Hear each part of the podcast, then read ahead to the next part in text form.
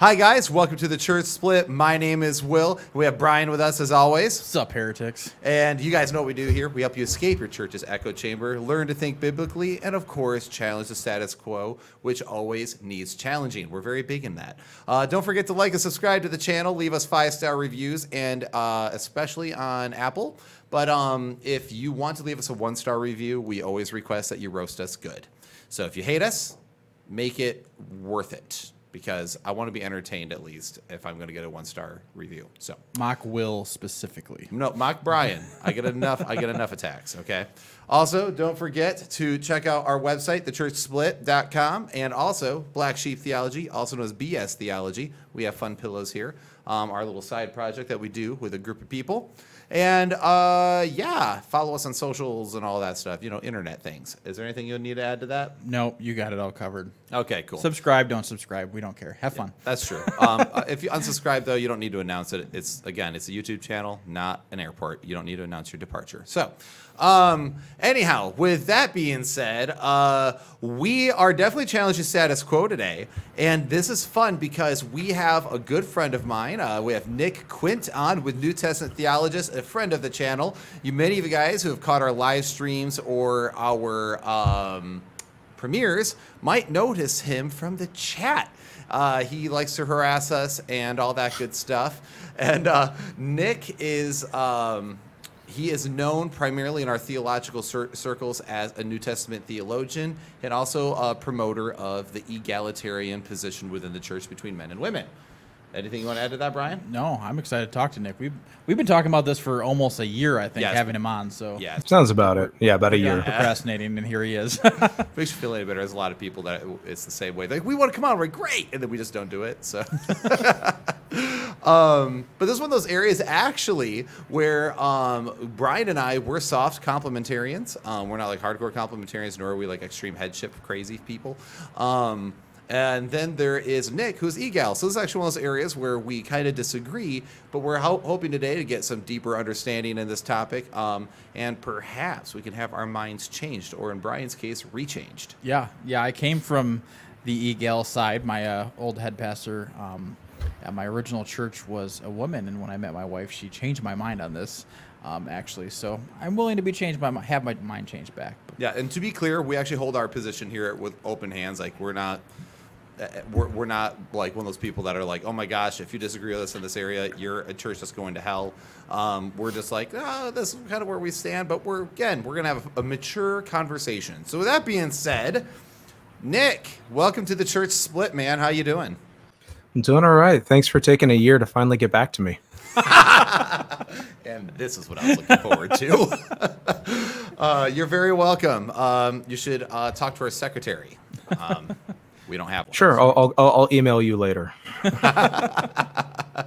Uh, he's too quick. I don't like This it. is gonna be All right, so uh, Nick, um, for people who don't know who you are or aren't familiar with your ministry and your studies and basically the Nick Quient, uh, can you tell us a little bit about your background? Yeah, I, I grew up in Southern California. Uh, dad was involved in ministry, uh, was homeschooled. Uh, people don't know that. I was homeschooled my entire life. Uh, You seem way too cool to be homeschooled. that is not true. that is so not true. If you knew me better, you wouldn't say that. Oh, okay, well, I mean, Uh, I was homeschooled too, but that's why I'm a loser. But Oh, I could say it with you. you. We, you and I have that overcompensating kind of thing that we got to go. It's like, no, we're real cool. We got to really try. oh my gosh, Uh, but went to Biola, studied to be a, a screenwriter for for film and all of that. Um, met my wife there. Uh, then decided that uh, New Testament studies was uh, a more surefire way to not make any money in my life, and went to Fuller Seminary, got a master's in New Testament.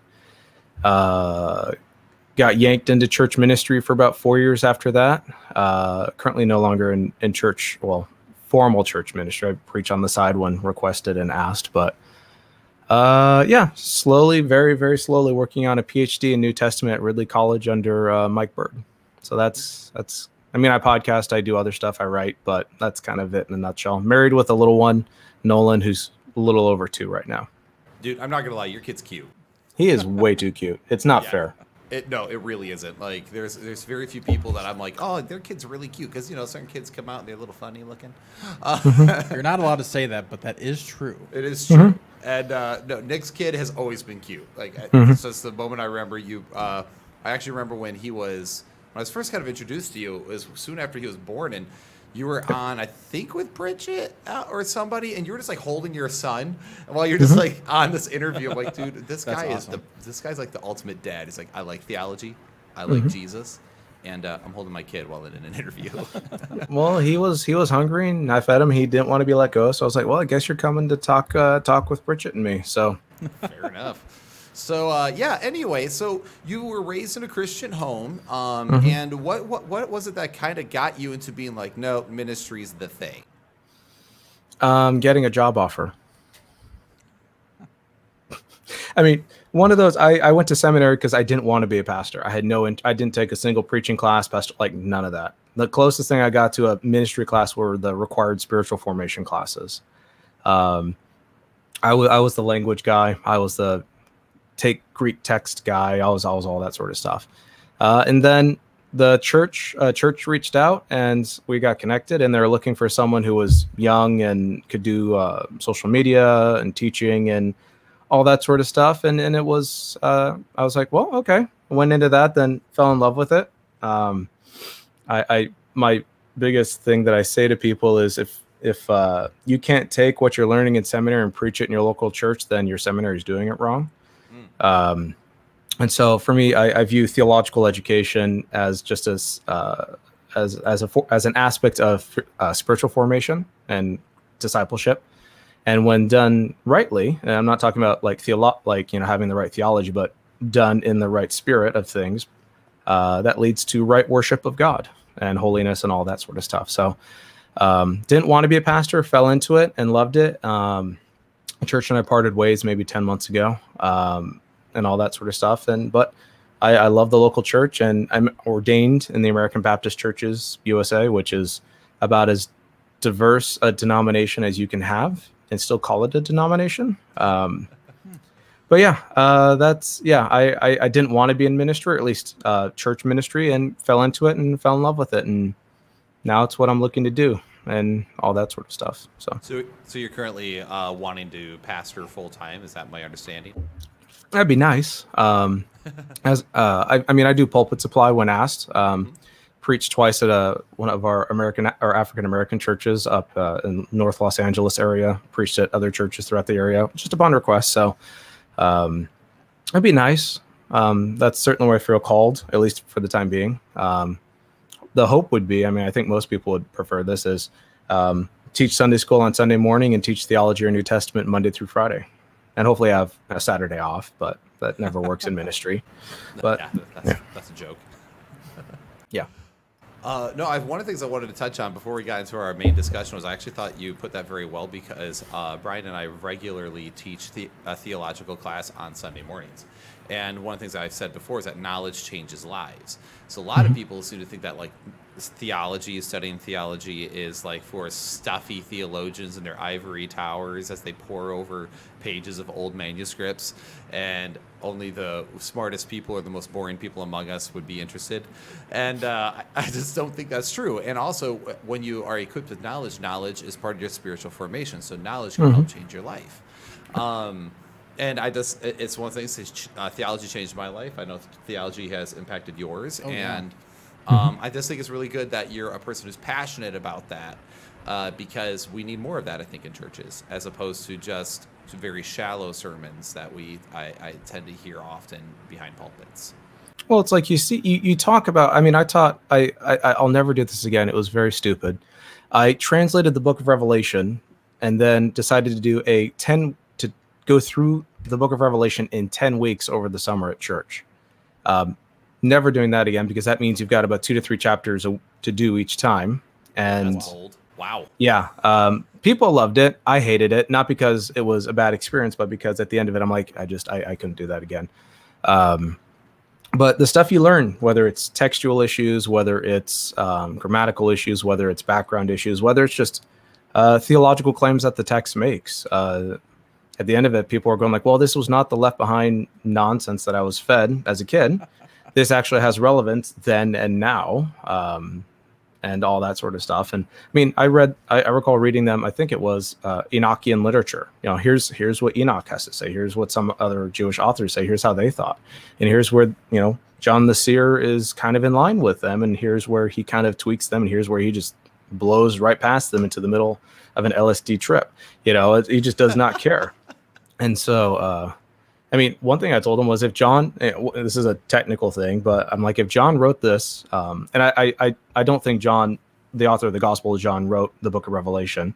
Um, I think there's just grammatically, it's just stylistically way too different. It reads really different in Greek, like really different. Um, but John, it's like if John's written in the 60s, then you don't have the height of persecution because you don't have a centralized church. But if it's written in the 90s, you have very clearly centralized power and persecution going on. So it's like, you know it, it, that changes how you read the text. If they're a beleaguered minority being shoved around that's one thing. If they're actually being systematically like hunted and shoved and displaced then that changes the tune of what john is saying.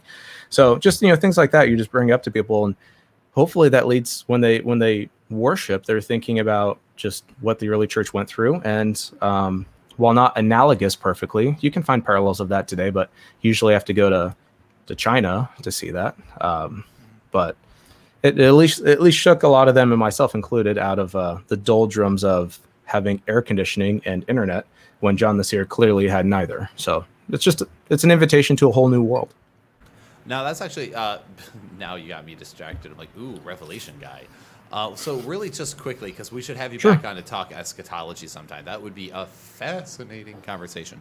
Um, what is your eschatological position? Uh, you mean on the millennium? Uh, what was that? on the Millennium? Uh, just in general, like, uh, are you like Amil? Are you preterist? Are you? Uh... Oh, I, I, think that conversation is largely irrelevant to what the new te- what Revelation's actually trying to do. Oh, um, I mean, if you wanted to pin me down and you know at gunpoint, you know, give me a category, I'd say probably a combination of Amil and partial preterist. But I don't, I, I don't, I don't think Revelation fits into any of those categories, and I get really queasy when we start pulling a Thomas Jefferson and and cutting stuff apart and trying to make it fit. Um, I, I, think apocalyptic literature resists all of those easy categorizations. So it's one of those I I, I get to Revelation 20 and I'm just kind of like I don't I on I'm baffled.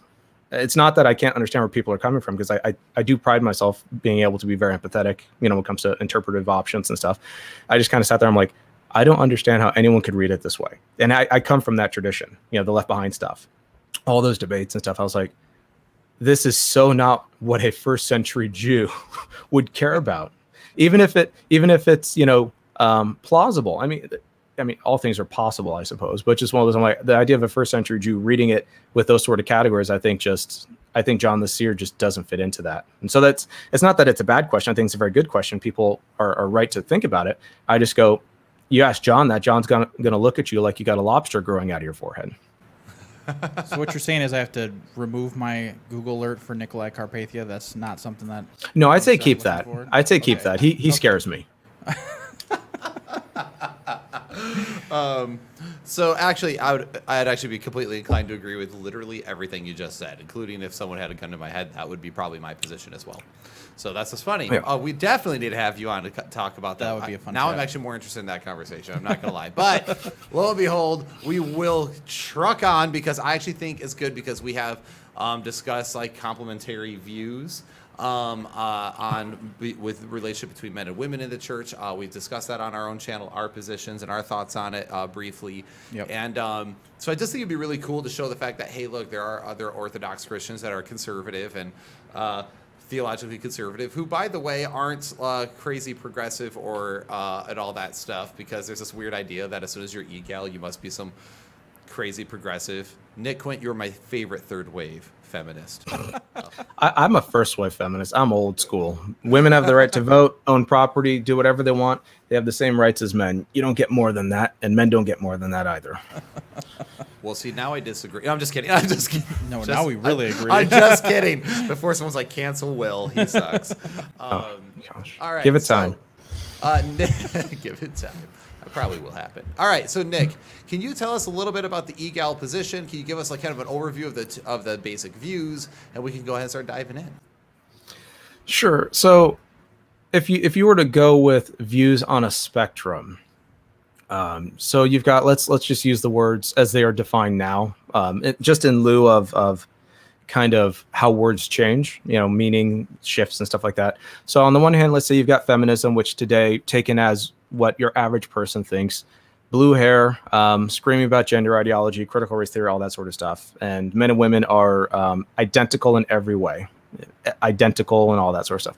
Then on the other hand, you know, women shouldn't vote, women shouldn't own property, she shouldn't have a bank account, she should be barefoot and pregnant and in the kitchen. So you kind of okay, those are patriarchy, matriarchy. That's kind of the insanity that I think most Christians are kind of uh, uncomfortable with. I mean, you got folks that make a living off being like that, obviously, and I'm being very cynical when I say that. Um, but you're going to find the majority of Christians aren't aren't comfortable with those. And so in the middle, you've got um, uh, what is called you know complementarianism. Um, then you have egalitarianism, and egalitarianism makes the same claim as complementarianism, in my understanding, um, equal in dignity and value. But the, the distinctions that an egalitarian sees aren't based on um, hierarchy or gender based hierarchy. They are based on biological distinctives and gifts and calling. Um, and so an egalitarian would affirm the complementarity of male and female between male and female, but wouldn't see hierarchy uh, as the kind of distinctive defining feature of that relationship. And I'm thinking I'm, I'm leaving out the you know the marriage relationship for now because that's a whole other discussion, and we can have that discussion. But just for the sake of time and focus, um, I'm just focusing on on ministry and leadership in that kind of area because you do have egalitarians that do affirm uh, or you have scholars like the late Grant Osborne, who taught New Testament at Trinity Evangelical Divinity School for, gosh, years. He, he recently passed away. He was my wife's Greek teacher when she was at TEDS doing her MDiv. Um, he was egalitarian in the church and compl- soft complementarian in the home. And you'll find a lot of folks are kind of like the Evangelical uh, Free Church, for example, is that's a that's a mainstream view there. Um, and so the egalitarian just makes the claim that um, we are different in our biological gifts, but also our vocational gifts. Um, uh, and the, and the only difference I think between both sides is um, whether or not there's a gender-based hierarchy that that is included in our differences. And so, um, one of the key traits that um, my, one of my old professors said it's complementarity without hierarchy is one of, is the key distinctive. And that hierarchy can be expressed in many different ways: um, servant leadership, um, or or more uh, aggressive forms like male headship, the male headship movement, and stuff like that. So you, there's even variance within within complementarianism there. Um, so that's in in a very thirty thousand foot view is kind of uh, what I see are some of the key differences, but also what both views um, affirm, and dis- I think where the nub of the issue is. Right. No, I actually agree with that. That's kind of the the issue as I understand it as well.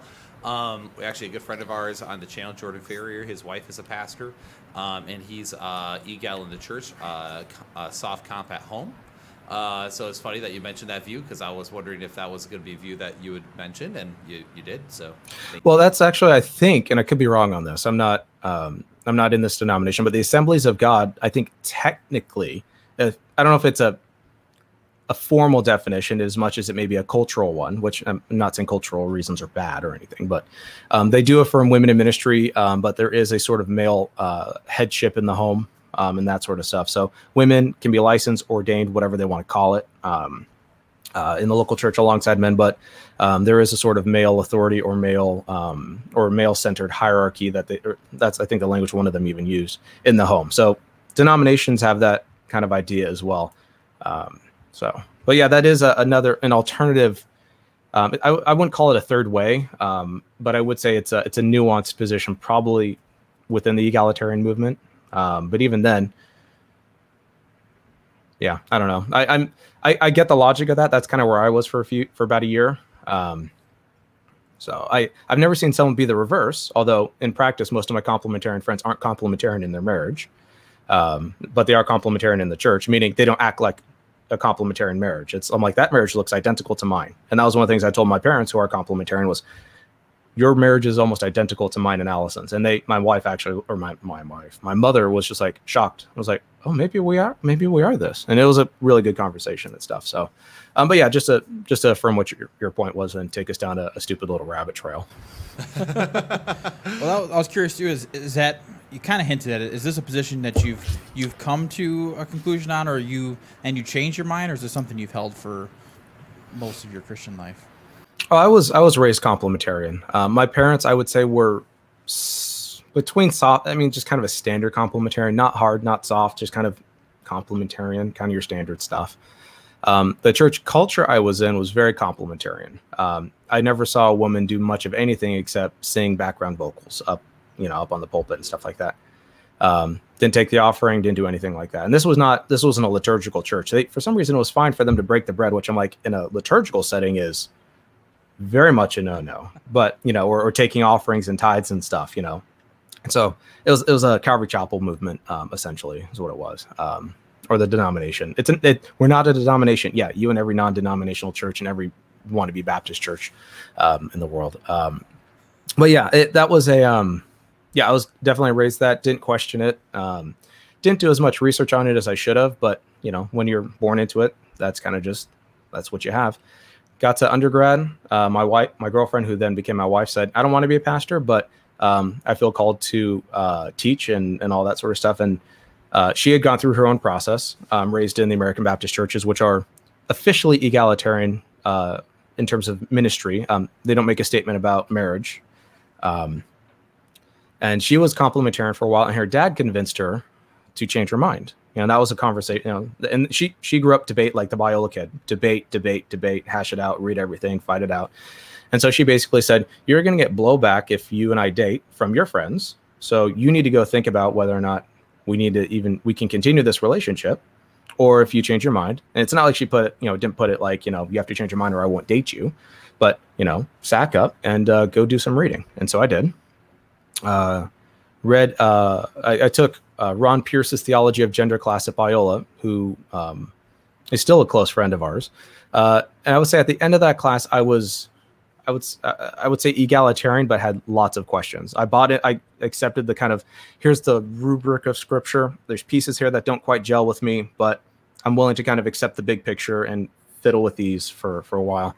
Um, so yeah, and I became an egalitarian probably about a year later, and still had questions. I still have questions. There's a few passages where I'm like, oof, my interpretation on those passages shifted substantially. Um, so yeah, but I would say I'm egalitarian in the church, egalitarian in the home and all that sort of stuff. But that was a, a not to get too deep in it, but that was a very painful process, both uh, family and friends, as I'm sure y'all can imagine, and all that sort of stuff. So, change, I, I don't change my mind lightly, but when I do, I'm I expect uh, reasonable conversation. I got very little of that when I changed my mind. You would have thought I came out as a Unitarian or something like that. Uh, it, trust me, as a man who has shifted his view on the atonement uh, pretty drastically within the last three years, believe me, I get it. People are like, he's a heretic, burn him at the stake. And I'm like, bro, I'm still like confirmed that, okay. Um, so, uh, believe me, I get it. So, um, now, can, can you tell us a little bit about, like, what were some of the, uh, what's the overall big picture? Because you mentioned that, like, you understand the big picture of it, and now you just had to fiddle with some of these other ones. What was that big picture that convinced you, like, okay, this seems true? my complementarian friends, and I, I, I don't have them on record. I wish I did, but they essentially admitted to me Genesis one and two doesn't teach my view. Paul's reading of Genesis one and two, and one Timothy does, and so I'm reading these texts through the lens of what we think Paul is saying, and they just flat out said that, and I was like, well, hold on. Uh, if Paul, if you're conceding that Genesis doesn't teach your view, then either Paul doesn't know how to read or you're misinterpreting Paul, or you're misinterpreting Genesis. Either way, but the fact that they were willing to concede Genesis on its own doesn't teach this, but Paul's interpretation, or at least they they should say, uh, to be more charitable to them, there was a sense of I I think the egalitarians have the better argument if Genesis one and two were in isolation of of everything else.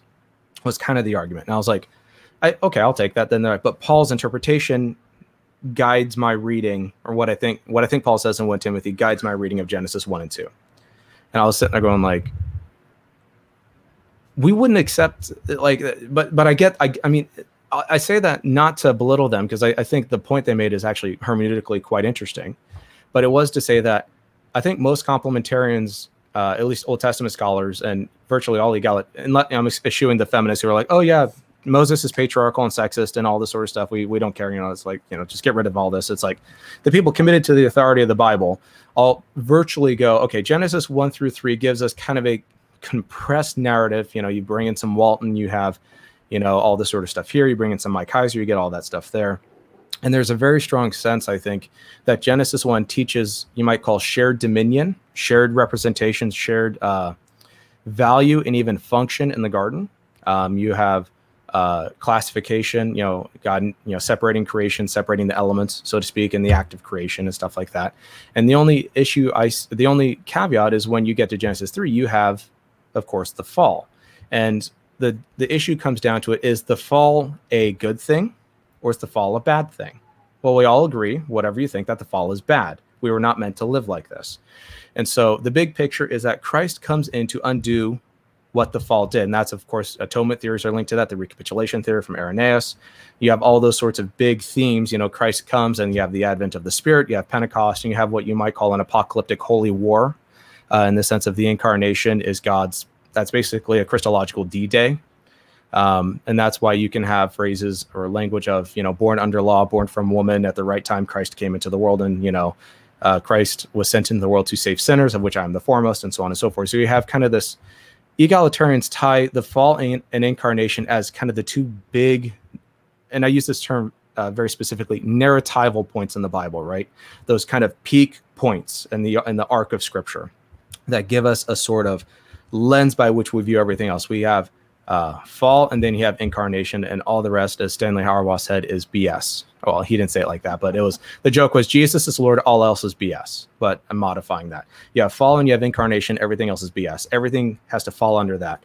And so uh, egalitarians generally take that kind of biblical theological rubric as kind of the I wouldn't say the lens, but kind of at least the, the way of conceptualizing texts and themes and so on and so forth. So uh, uh, what Christ does in the incarnation is overcome sin, death, all the other stuff we associate with the fall, and has constituted a new humanity and a new kingdom in which uh, all men and women together share in the vocation of priesthood and holy representation before a very holy and very good God.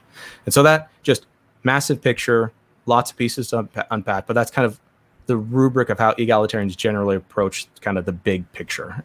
So, so and just a quick, do a quick summary. So basically, men and women created with equal stewardship, um, no hierarchy in the garden, essentially. And then after the fall, you say that that's again that's where we're not supposed to. Um, things happen that weren't supposed to be. Right. That's not the fall's bad. Right. I mean, if, unless you have a certain reformed view that the fall is actually a part of God's creation, and you and I'm not well, but I'm saying there are that's kind of what you would have to, in some sense, kind of bite the bullet on. You know that in order for this to kind of continue on, you have to bite the bullet on the fall being at least planned or worst caused, you know, and that's not to throw my reformed brothers and sisters under the bus because most of them I know are, are egalitarian. And they have a very beautiful theology of how that all works within their kind of reformed system, um, which I think is very fascinating. But I'm, I'm a Wesleyan, so I don't share those. I, I'm always intrigued to see how they get to where they go, and they have some very interesting arguments. But all that to say, most reform people I know are comp. That's funny. Um, I mean, m- many of them are. Uh, many of my friends are. I'd say the vast majority of. I mean, okay, uh, you bring in the PCUSA and the PCA and all all reform denominations. I'd say you probably have about a 50-50 split. I mean, not, uh, Brian was raised reformed. His what his uh, pastor was a woman. So hey, I, am not doubting you for a minute. Yep. Um. So then they're very egal. So then, when you go forward, um. So then the idea is so then the fall happened, which is bad, and then Christ restored everyone into equality of priesthood and everything, right? That's that's the that's the general quick scope. Yeah, Christ is recapitulating what Eden was and that we are supposed to be. Okay, uh, cool. So then I guess uh, we'll, I'll start kind of now that we kind of got that. I think the only way we can really continue this conversation is if we get to the specifics, right? Like let's talk about a yeah. little bit of some of the text. I think that's fair. Sure. Um, so real quick, I just do want to zip back to Genesis real fast. Um, sure. So what would what would your thoughts be? Um, because uh, all rabbi readings I've read, I've read uh, dealing with that, it still sees a hierarchy in that, like the whole idea of her coming out of the man, uh, uh like the rib coming out of the man, is a showing of being under his hierarchy symbolically there. Uh, what are your thoughts on that kind of interpretation of rabbinic literature? Um, and historically, that's what the Jews have taught, which is why rabbis are still only men. Um, and then some, I know some of the early church fathers have there's some mixture. It seems like uh, some of them have spoken almost very negatively toward women, and then some of them seem to speak pretty positively. So a little bit of what's your view on how that interpretation works in Genesis, and then also what are your thoughts on some of the historical claims made by people regarding that? Yeah, so the the rabbinic literature is is I would say largely negative, but you also have the issue of it being late uh, or much later, uh, and so you have uh, you have what you might call I don't like the you have Greco-Roman issues with that as well. Plutarch's view of women, for example, being incredibly misogynistic, like Plutarch, like yeah, yeah. Whoa. Uh, but then you but then you go to it, it's like Plutarch is not that much different from Tertullian, which tells us okay, some folks have it's in the water at that point, you might say, or it always has been in the water. Um, when it comes to rabbinic readings of that, uh, or at least of Genesis, uh, the ones I've read, and I haven't studied rabbinics as much as I would like. I studied, um, I, I, just looked at what Moses, well, let's just say Moses, uh, what Moses said in Genesis, um, Paul's interpretation, Jesus' interpretation. Um, and I think John Walton had this really interesting point, and it's it's actually a point I heard from predated by Rob Gagnon, who's at uh, HBU, and wrote probably the definitive con- conservative or traditionalist per- book uh, defending the traditional understanding of same-sex marriage and same-sex activity. It's 500-page book. It's extensive, and he argued, and I think I think this is right because then I went and verified it. Was it's not rib, it's side. Uh, he is, she is not taken. It's not literally a rib. She is taken from his side, and that word uh, is often used to describe the sides of uh, sacred things. So God's uh, the Solomonic, the side of the Solomonic temple, the sides of God's holy mountain, and John Walton has made that point uh, as well. And what I I see there in Genesis one and two is you might the joke is you know God splits the atom, not literally, but in in the act of creation, um, uh, Eve is taken from his side uh, and what the word seems to designate to me is a sense of sacredness that human beings are sacred architecture and that's part of the imago dei that's part of um, them together sharing dominion over all of creation. Um, genesis 1 doesn't speak of one having maybe i mean it uses explicit dominion authority language in genesis 1 which is interesting to me because that's people often say oh that's a negative thing. And it's like well no dominion in genesis 1 can be used of god's dominion or god's reign or god's rule or god's kind of dare I use a control uh, a word like sovereignty, you know, and so both male and female together are given this shared kind of sovereignty or this shared representation as as the image of God, and when Eve in uh, Genesis two is taken, the interpretation is told for us uh, it, by by Adam is this is this at last is bone of my bone, flesh of my flesh. You know, she shall be called woman because she was taken out of man or taken from man, or she is of man. And that is i don't know how we read hierarchy in those verses. I think you uh, what adam expresses to me is and i hate the phrase mutuality because i think it's a dumb word but it's indicating both shared uh, uh, shared uh, identity in the sense of human he, you know he's she's not like the animals. And he's probably this at last he's emphatic at last this is bone of my bone and flesh of my flesh meaning the animals are not. Because i imagine he got lonely and looked at some of the animals like hmm god's like oh, we got to get it we got to take care of this real quick because he doesn't know what he's doing. He's a you know he's, he's the dirt man he's the earthling. And so when the phrase of bone of my bone and flesh of my flesh is meant to communicate correspondence gendered correspondence um, but I don't see hierarchy in his declaration of at last this is um, you might say my sexual counterpart. You know, this at last is someone who is not like the animals, who is not like the grass. This is not like the trees. This is this corresponds to me. You get that from Ezer Kenegdo, the you know the the helper language, which she st- you would translate more woodenly as a strength as in front of him. Um, although you can get very poetic, but it basically just means she corresponds in strength to him, meaning there is a sort of to use a uh, an, ana- uh, an analogy. I don't buy Eastern mysticism, but you almost think of a yin and yang, a differences that are kind of sim- there's a symmetry there. Maybe that's a good word for it. There's a sim- symmetry symmetry to that relationship. I mean, And that's- wanna avoid saying complimentary, right? So. no, Oh just yeah, com- compliment complimentary is fine. I just think I'm just symmetry in terms of bone of bone, flesh of flesh, indicating that sort of thing. And the only asymmetry I see introduced is in the curses, or at least in the fall narrative in Genesis three.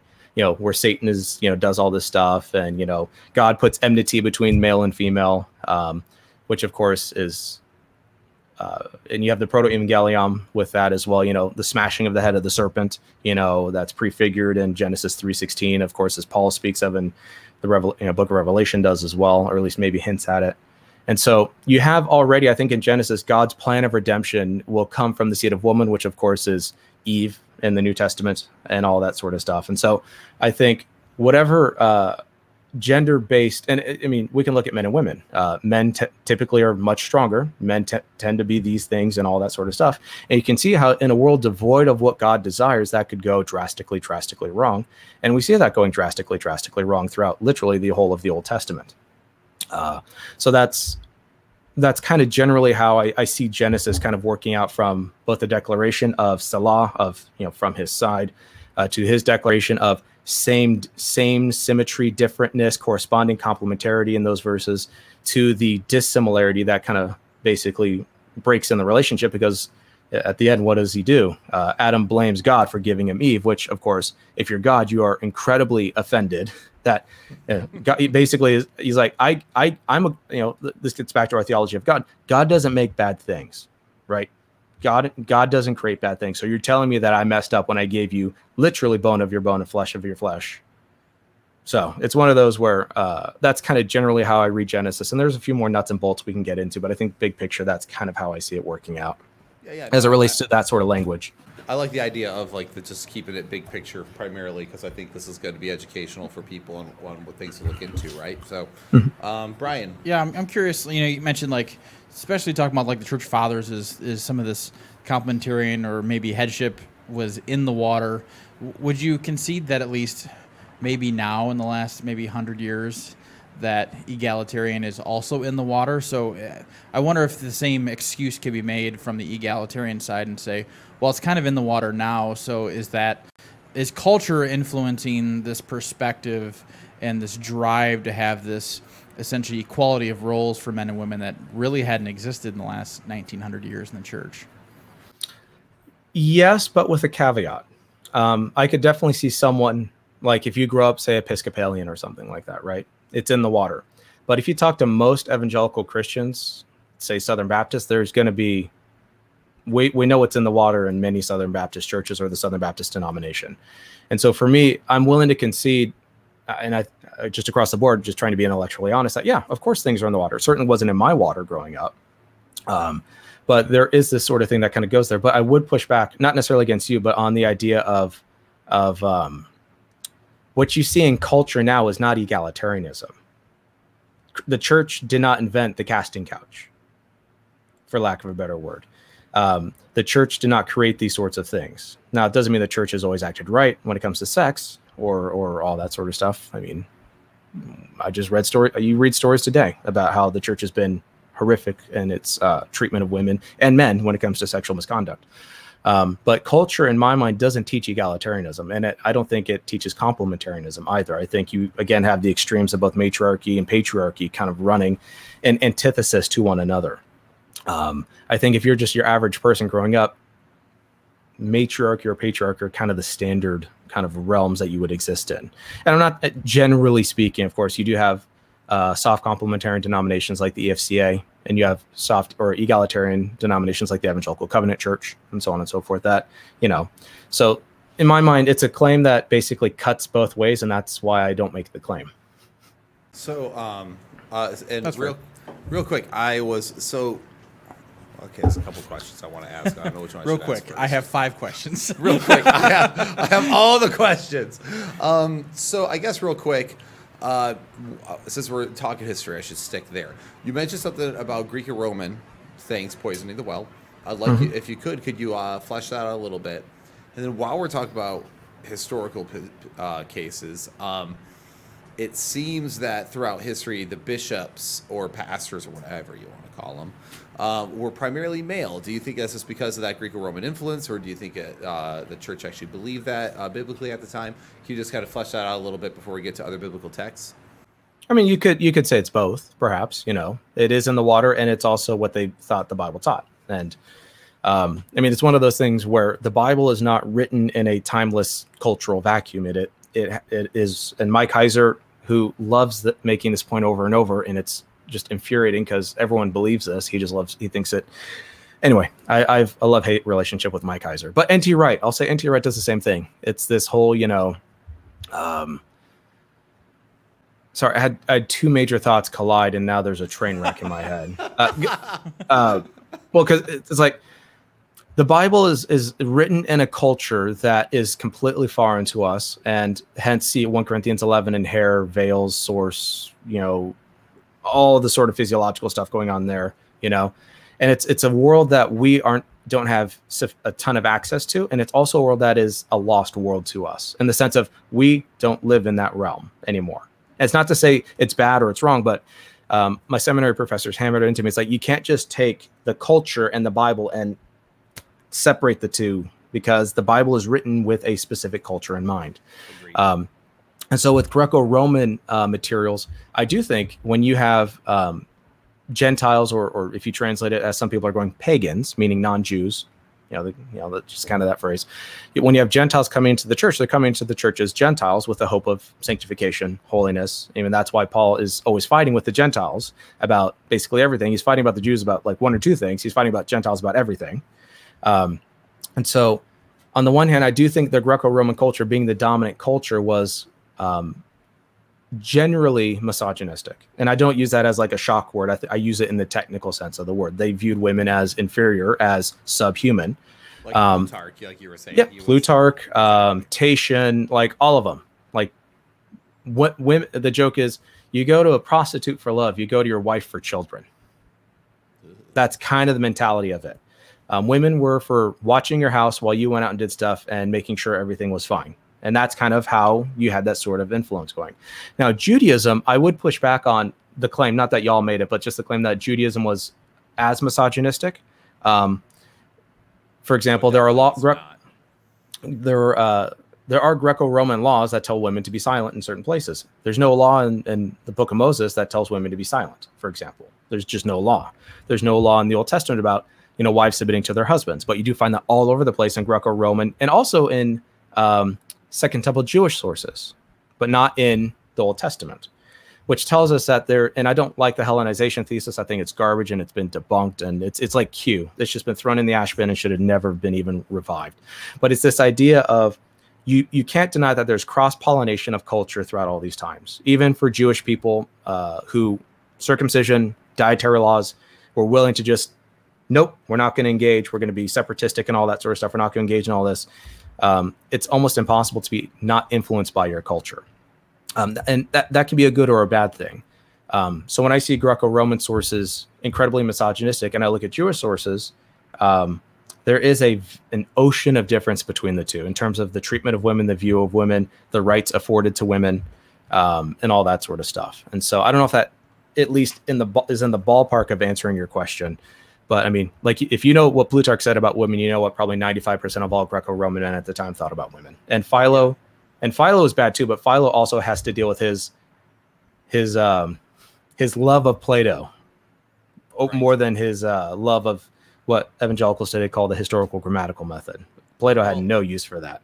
I mean, I, like I said, like the whole idea of Jew, Judaism being misogynistic actually drives me nuts too, because mm-hmm. uh, Israel actually gave women rights uh, in mm-hmm. a time where that was that was unheard of. Mm-hmm. Um, so absolutely, um, and uh, I actually read Plutarch today in preparation for this, just to be like, yeah, what was the culture that time? What was the culture milieu of the time? Just kind of rebrush up on it, and I was like, I forgot how horrible Plutarch is. Like it's just it's really disturbing when you read it. Well, and it, and it brings up. Oh, sorry. Go ahead. I didn't mean to interrupt you. Oh no, you're good. Go ahead. You could you could go. Well, we and it, it brings up an interesting point because if we're, if we're going to make claims about history, right? And I'm all about it. Like we need to do that. The complementarian position is not the traditional position.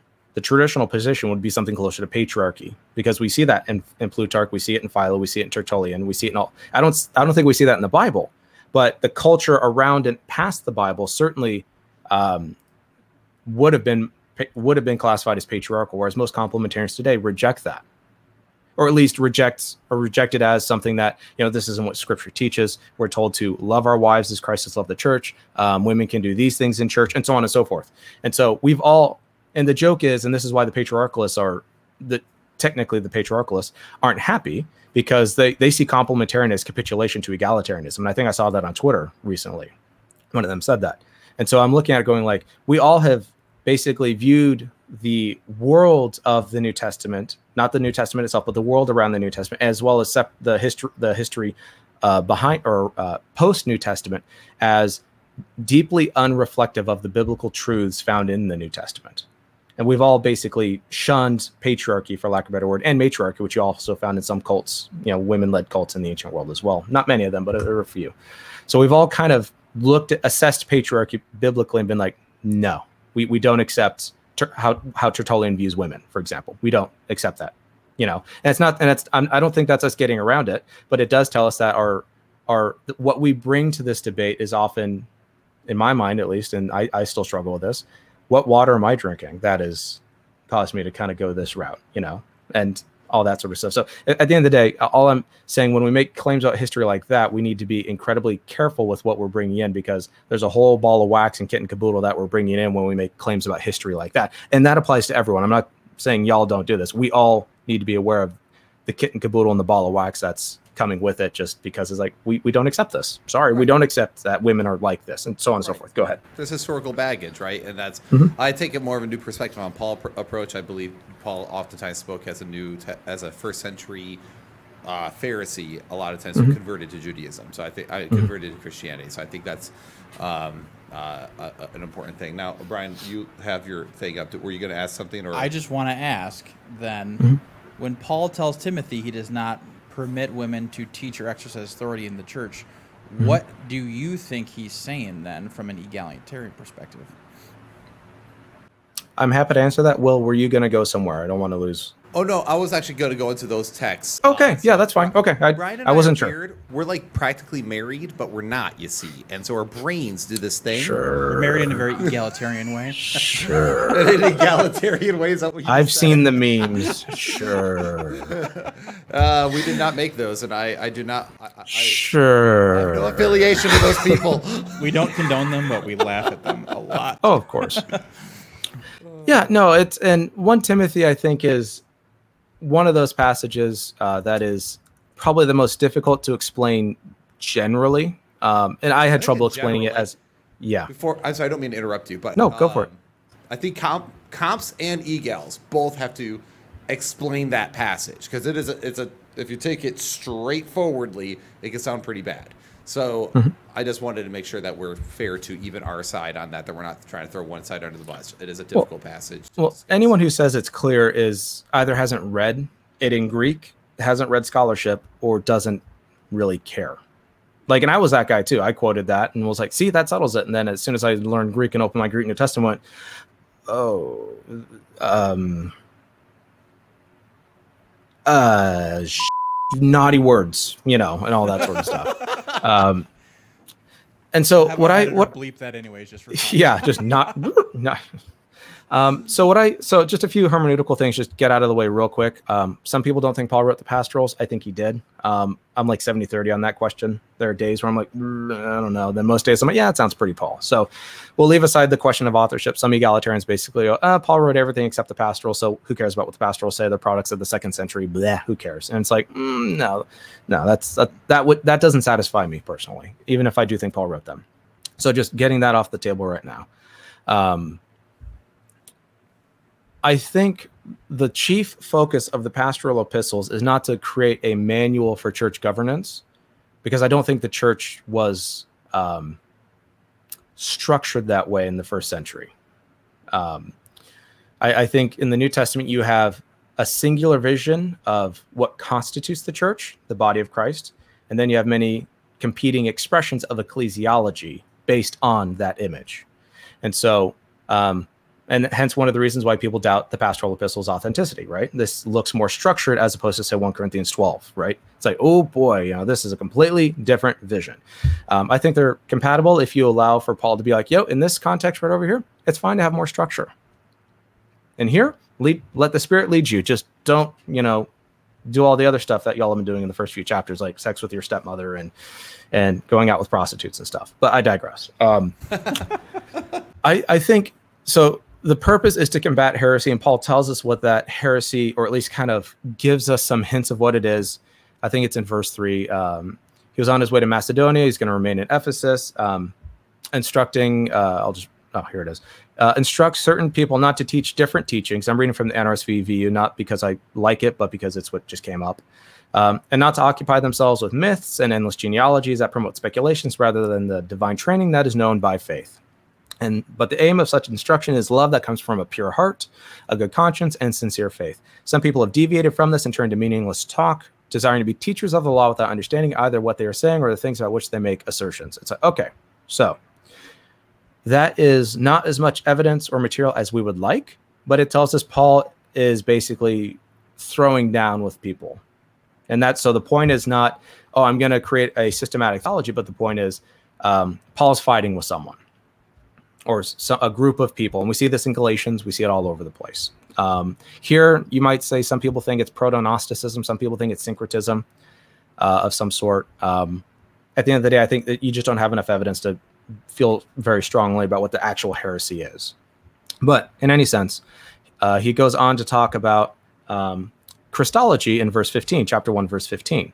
Um, I'll, I'll, start in verse, I'll just go with verse 12 because context. I'm grateful to Christ Jesus our Lord, who has strengthened me because he considered me faithful and appointed me to his service, even though I was formerly a blasphemer, a persecutor, and a man of violence.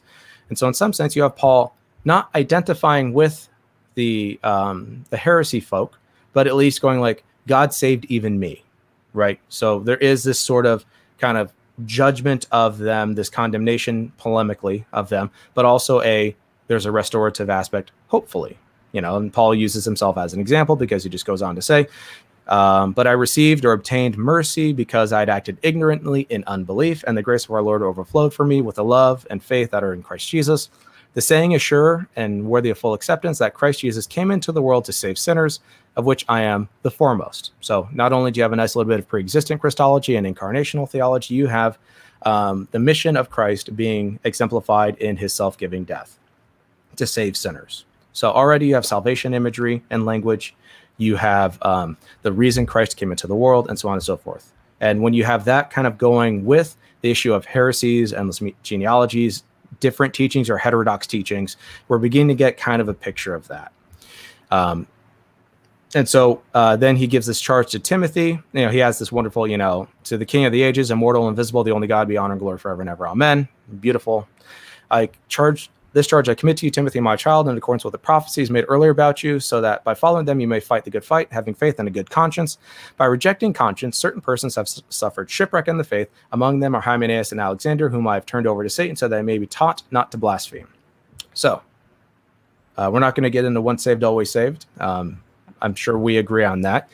But it does tell us okay, when Paul names a name, it's either an incredibly generous thing, because that's what you do, or an incredibly bad thing. If Paul named his opponents in Galatians, like, you know, um, Nick and Will and Brian really suck at this whole thing, we'd be like, oh, Shazbot, we are so screwed. You know, it's like that's what you do. That is, if Paul calls you out by name, it's either the nicest thing you can do, or you just feel like, you know, God took a dump on your forehead. Like that's kind of how Paul acts, right? And so the fact that he names these two guys and they have been turned over to Satan, which, you know, that kind of lexeme and that word when applied elsewhere in the Pauline corpus, or that concept, I should say, looks like the incestuous man in 1 Corinthians 5 who was turned over to Satan, right? Basically, he was expulsed from the church, he was kicked out, right? And uh, here you have a pedagogical function so that they may taught or learn, depending on how you render the verb, not to blaspheme. Okay, so there's a pedagogical function to being turned over to Satan, i.e., kicked out of the church, or i.e., disfellowshipped. Okay, so that tells us about maybe the names of the people that were propagating this heresy. Because who else would you name but the people in charge? It's an inference, but I think that's not an unreasonable interpretation. And so then Paul, having laid out the problem and having essentially um, dealt with the issue, or at least the head of the issue, the main issue, the people in the church who are now no longer there, he has to correct the problem. He has to actually solve this, right? You can't just kick the people out and be, oh, that was that settles it, because we all know in ministry and in life, um, it, you can get rid of a pastor, whether he or she is great or bad, but you still have to deal with the fallout from that. You still have to deal with all that. And so here is Paul's way, I think, of dealing with the fallout. And so I'm sorry this is taking so long because um, I'd rather just go through the passage as best I can without just being like, oh, well, this verse little here says this and stuff like that. And so skipping over to chapter two, um, depending on my internet. And so then he goes into all this wonderful stuff about supplications, prayers, quiet, peaceful life. There's one God and one mediator between God and humankind, the human Christ Jesus. And so, again, wonderful universal atonement language, wonderful material there. Uh, we're not going to cover any of that unless we want to. Um, but then he gets to verse 8 I desire then in every place that men should pray, lifting up holy hands without anger or argument. Also, that the women should dress themselves in moderate clothing with reverence and self control, not with their hair braided or with gold or pearls or expensive clothes, but with good works. It is proper for women who profess reverence for God. So, okay. So you have the issue there being addressed. Men uh, don't act like brutes, for lack of a better word. This is not how the church is supposed to function.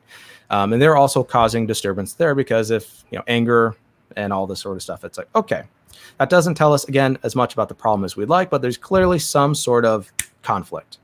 And I think you actually see, I, I think this is kind of its own way. This was actually fought, oh, Paul fought, had this fight in 1 Corinthians 11, to be honest. I think it's a very similar sort of situation where you have men and women dealing with new freedom in Christ to prophesy and to do all these things, but you have the issue of hair, you have the issue of what does this now mean in a culture um, that's oddly very similar to ours when it comes to sex? You know, Corinth being what it is, you know, ancient Corinth.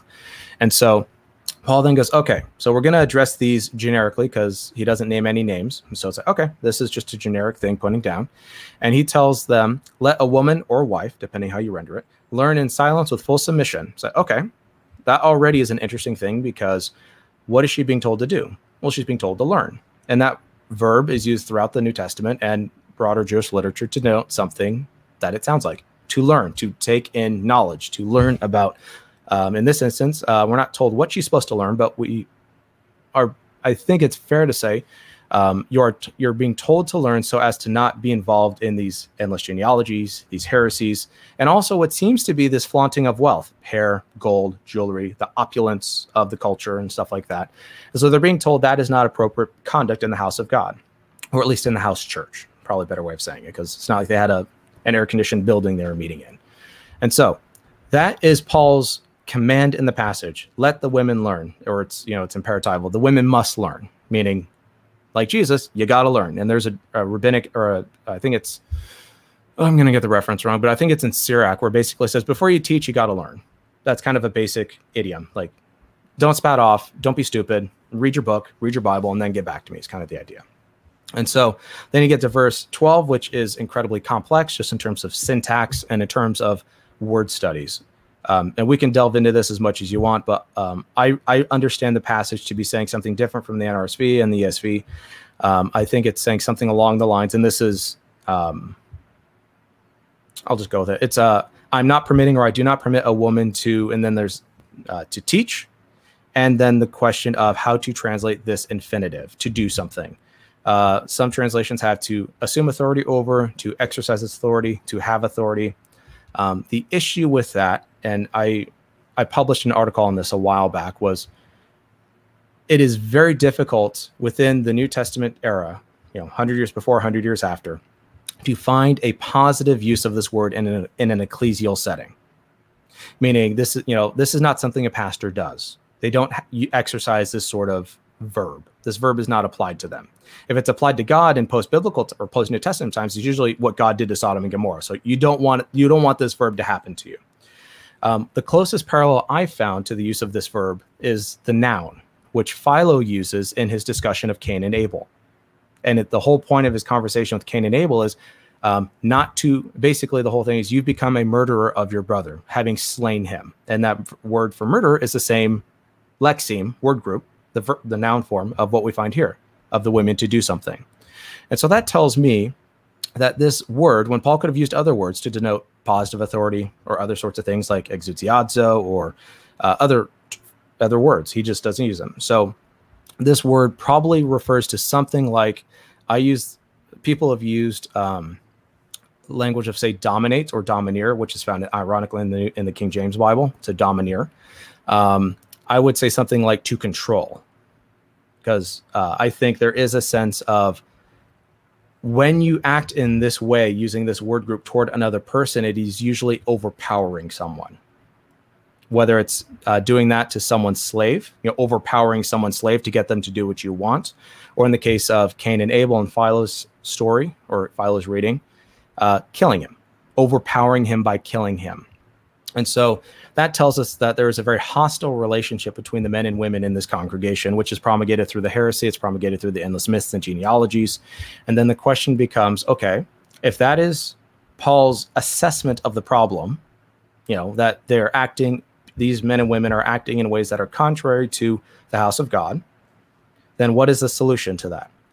And then, of course, he jumps to creation. He says, um, for Adam was formed first, then Eve, and Adam was not deceived, but the woman was deceived and became a transgressor or fell into transgression. Some people read this as affirming the creative order or the created order. I read this as referring to the created sequence. It is a biblical theological compression of Genesis 2, or probably 3, let's say Genesis 3. 3 in a nutshell. Um, he affirms that Eve was actually deceived, and he equates that with the women who were deceived. You've basically fallen into deception like Eve was. And we know he's doing that because in 1 Corinthians 11 3, he says the whole church has fallen into deception and uses Eve as the type or a typological example of deception. And so the whole point here is not to affirm some sort of created order, because I don't see order in Genesis as being taught. But basically, you could say Paul is, I don't want to say shaming, but Paul's going like, don't be like Eve. Eve sinned willingly. Adam was, de- or rather, Eve was deceived as you have been deceived through Hymenaeus and Alexander with these myths, endless genealogies, and there's also maybe some temple stuff going on. Um, I, I, think a lot of the Artemis stuff in the background is overblown. I, I, don't think it tells us as much about cults as we would like. Um, but what you do have are unruly, uneducated in terms of Christianity, women coming into the church with all sorts of money and acting like they would in their own setting. They're the people with all the money and power because that's how patronage in the ancient world worked. And so then the issue goes to Paul basically cites that to give an example of what happened when a woman was deceived. It ended in the human race, or it ended with the human race falling into sin and the fall. But instead of going the Second Temple Jewish route of blaming Eve for the fall, he goes and says, Ah, but, and that's where verse 15 I think is so much more interesting, is you have, yet she, which is in the singular, will be saved through childbearing, or depending on how you render it, I would probably render it as the childbirth because it's a noun. If they continue in faith and love and holiness with self control. And then if you go to chapter 3, verse 1, uh, you have a very interesting argument that I think can be made. You have that the saying is trustworthy and true, right? The faithful sayings. That is applied in 1 Timothy 1 5 to the incarnation the statement is faithful and true that Christ Jesus came into the world to save sinners. And so wherever this idiom, this pithy, you know, pistis logios, you know, pistis logos, you know, this faithful word appears, it's connected Christologically. It happens all throughout the pastoral epistles. And so I think rather than, and this of course is the issue of chapter divisions and verse divisions and headings and all that sort. of, As we all know, there's no, none of these in the original text. But if if and my wife is arguing this in her dissertation, and other people have argued this as well. If she'll be saved through the childbirth is connected to that faithful saying in the next clause, then that is the incarnation. That is Jesus Christ coming into the world. And that's how some in the early church read it. That's how Irenaeus very strongly read it. He wrote it typologically.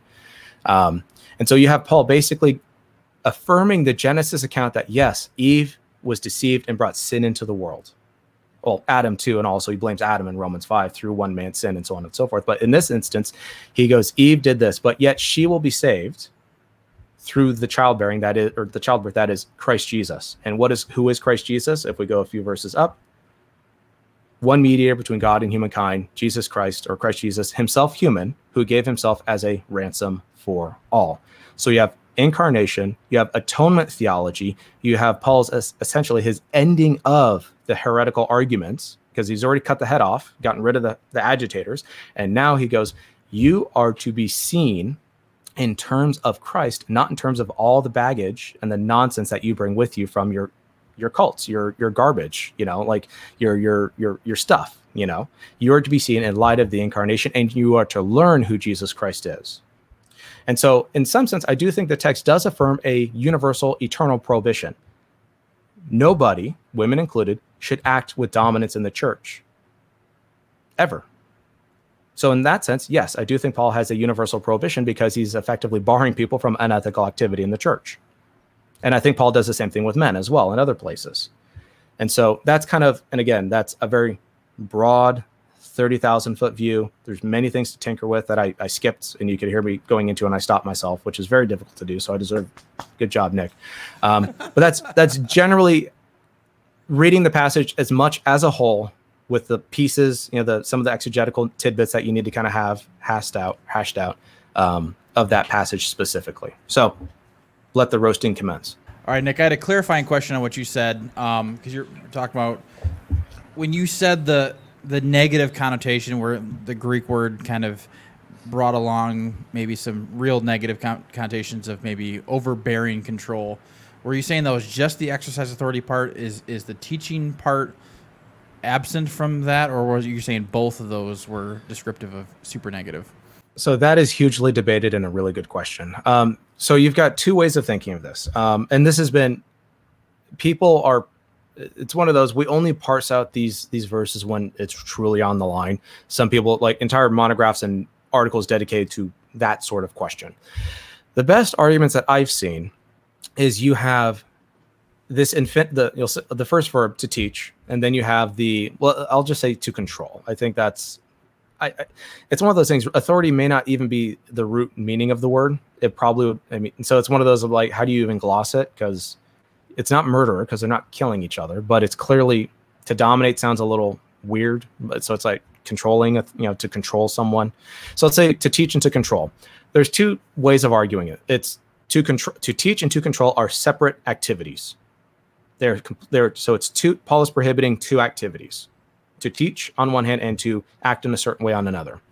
The problem is, and the issue I have with that is just is multifold because when you have this conjunction that is tied to these sorts of constructs, you know, to do this or to do that, it's almost. And Philip Payne has made this argument, and uh, Craig Blomberg, who's in, who is a complementarian, has followed him, and a lot of people have gone this way as well. I think I, I think what you have are probably two ideas, or rather, two concepts conveying a singular idea.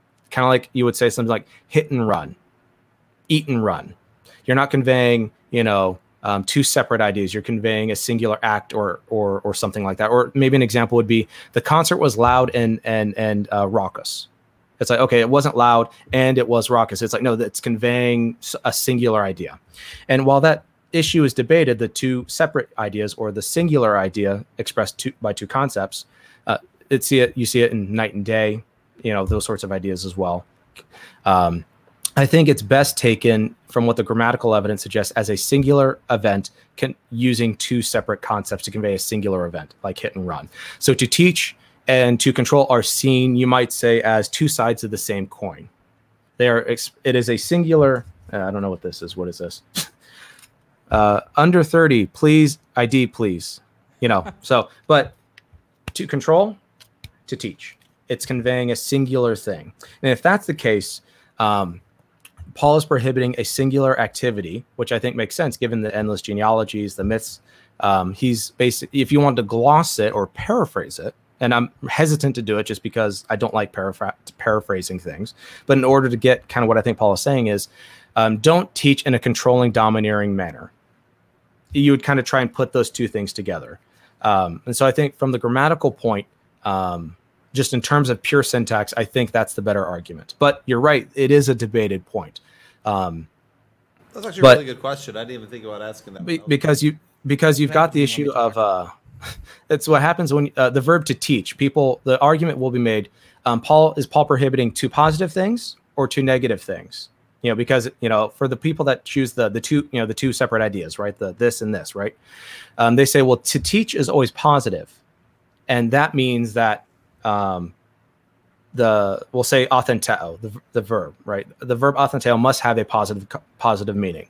The problem is that assumes uh, linguistic. Um, what's the specific term? It assumes that a verb is always used in the exact same way in every single instance. Where in the pastorals, it isn't. You have a compound verb to teach contrary doctrine. It's a you know it's a it's a compound word where that teach word is included in that to teach false doctrine, to teach contrary or heterodox doctrine in verse four, in chapter one, verse four. And so um, I think to teach is neutral. It doesn't tell you the verb. The verb itself is not positive or negative there because there's just contextually you have to make that call. Um, it also begs the question of why would Paul Paul doesn't prohibit good things if they're good for the church, he's prohibiting negative things. So to teach automatically, I think, has a negative connotation in context. Not that the word itself means that. Um, the only difference when you take authenteo is given the rarity of the word, used only once in the New Testament, it's not like to teach, it's used all over the place. Um, when you have that word group used, it is either, it is usually, and it's not used a ton, you know, so it's not like we've got a wealth of data to go with. Um, overwhelmingly, it's used in negative uh, and, and, and has a very negative connotation, and it usually denotes something like murder or corrosion or kind of an overbearing. You might say uh, act the tyrant. Over, it has an authoritarian kind of vibe to it. And so when Paul is prohibiting them to teach and act in this way, he's not saying um, two separate things. He's communicating a singular activity via two different verbs. And so, but what you asked is a really good question because it is debated. And I think egalitarians could argue, you know, take the, the two separate things, right? I, have heard arguments from that. Craig Keener, I think, was favorable to it, even though I don't know where he goes with that. Kevin Giles is favorable to it. Um, but I, I, think the argument by Payne and Blomberg and others is probably, I wouldn't say decisive because there's always new evidence that pops up, you know, so you got to remain humble. But I think the best evidence um, favors the singular prohibition, not two separate prohibitions, if that makes sense. It does. Um, now to kind of continue on, because um, uh, yeah, you definitely don't like summaries. I forgot about that about with Nick. That he, the guy does not speak in, uh, in, in like just quick, silly, like synopses, which He's is saying good you're long-winded. because we like. That. Yeah, Actually, I- I'm, I'm I very long-winded. Yeah, but I actually Well, it's- prefer, yeah. prefer that when I'm asking. I enjoyed scholar- it. When I ask a scholarly question, I want like. Yeah. Sometimes I'll ask a scholarly question, they give me like a summary, and I'm like, "Well, no, I'm asking you to like dig into that, Yeah, man." Get in the weeds. Yeah. Um, so- well, it's like because summaries don't. Anyway, I, I won't. Yeah, I'll keep it concise. Summaries suck, Yes, there we go. Oh, he was he was able to give a summary of a summary, Um, and so- alliteration too. Um. So now, all right, let's move on from that. I think did we flesh that out? Did we discuss that so. enough to your contentedness? I mean, I could talk for four hours on this, so Yeah, I know. I, I suddenly I'll let you that ask a question It should have been a series with Nick Quient, um, because uh, he's done his homework. I like it. Um, now then, uh, when it comes to because I, I, I hear it brought up a lot, and I actually don't think it's the strongest pa- uh, argument to use, but I thought I'd bring it up here. It's the idea of like, uh, so he who see, who wants to be a bishop, let him be a husband of one wife. So the whole one wife lingo lingo.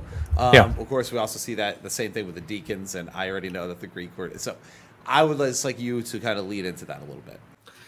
Sure. Um, there's also the issue of masculine pronouns. If we want to joke about pronouns, now's the time. But uh, 1 Timothy 3, there's not a lot of, if I remember correctly, it's either there's no masculine pronouns or there's very few. And I want to be intellectually honest with that and say, I honestly, off the top of my head, I don't remember.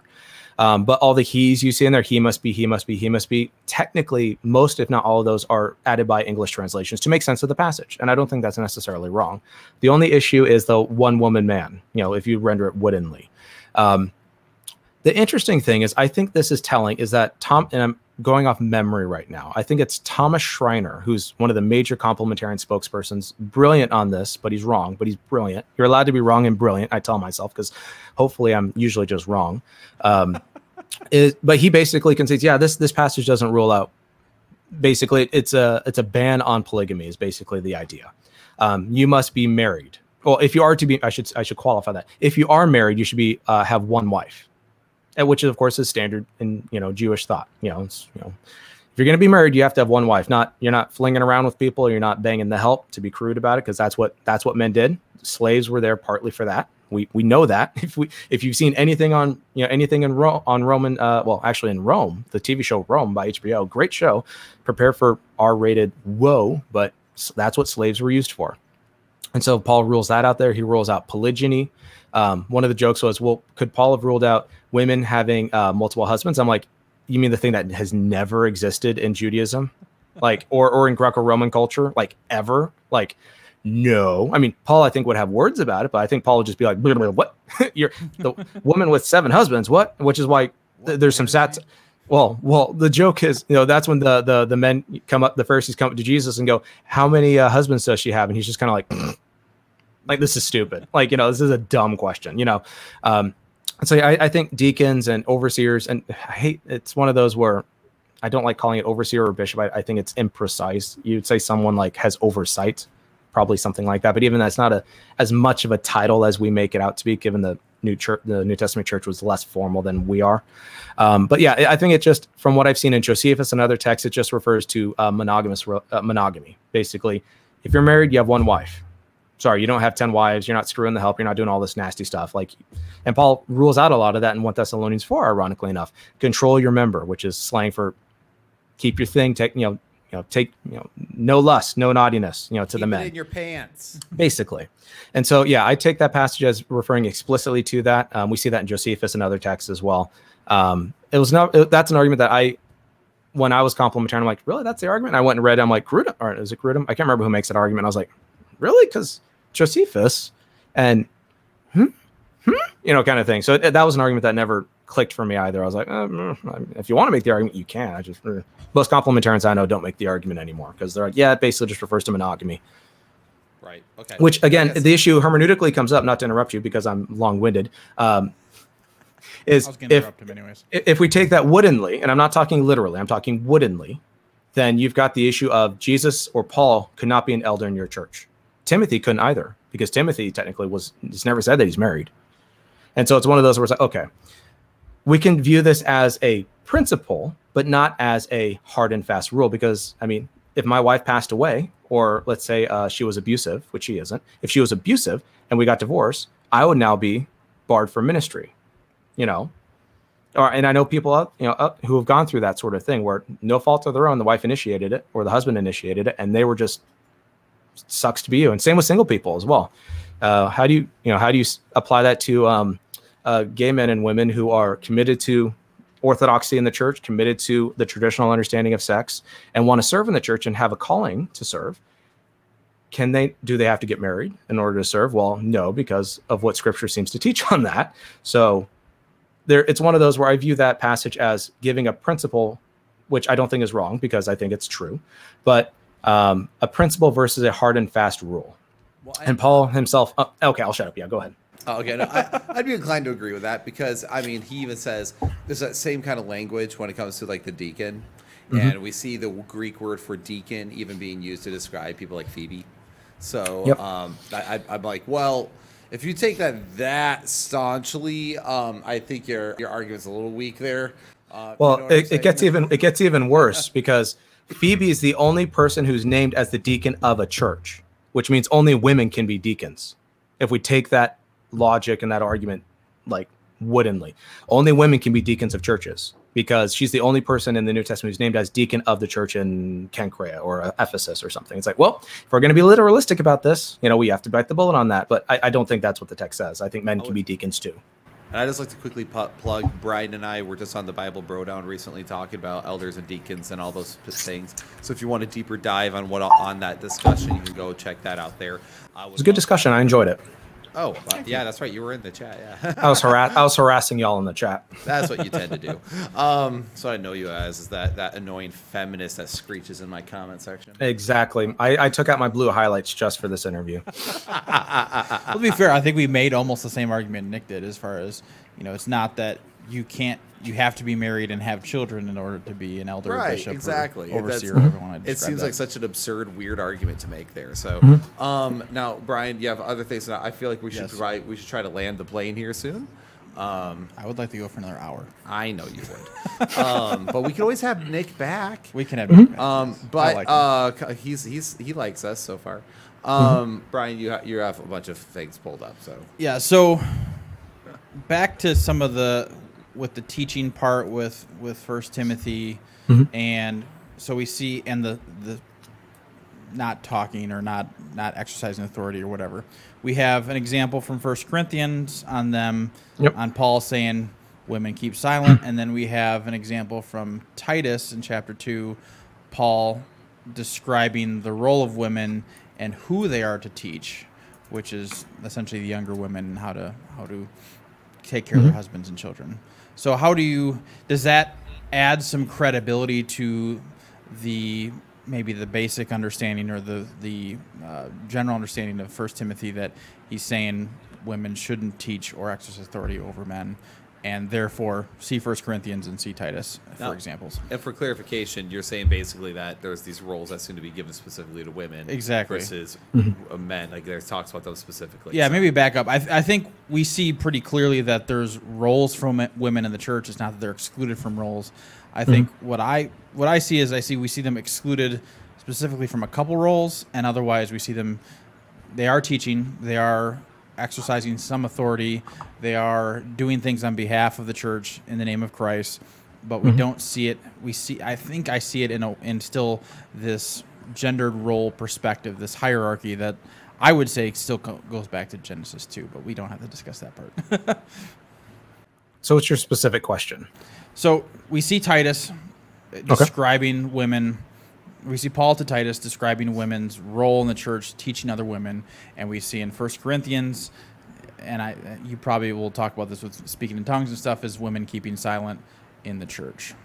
How does So, that I'll- I'll- give credence to the First Timothy basic reading?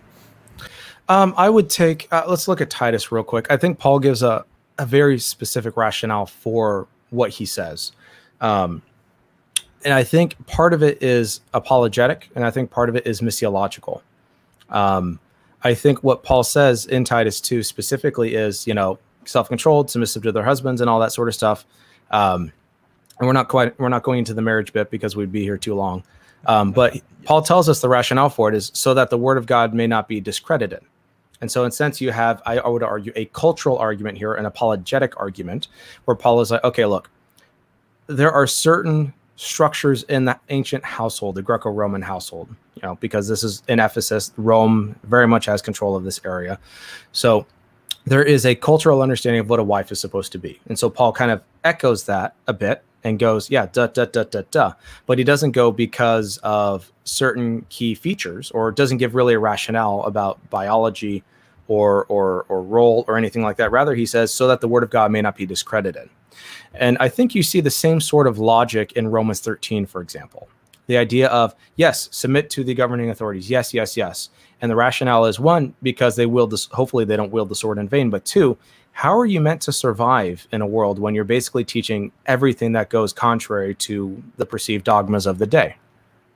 An example would be that uh, for Paul to preach the abolition of slavery would literally destroy the church. One, because then you have no, your household crumbles because there's no one to do the work.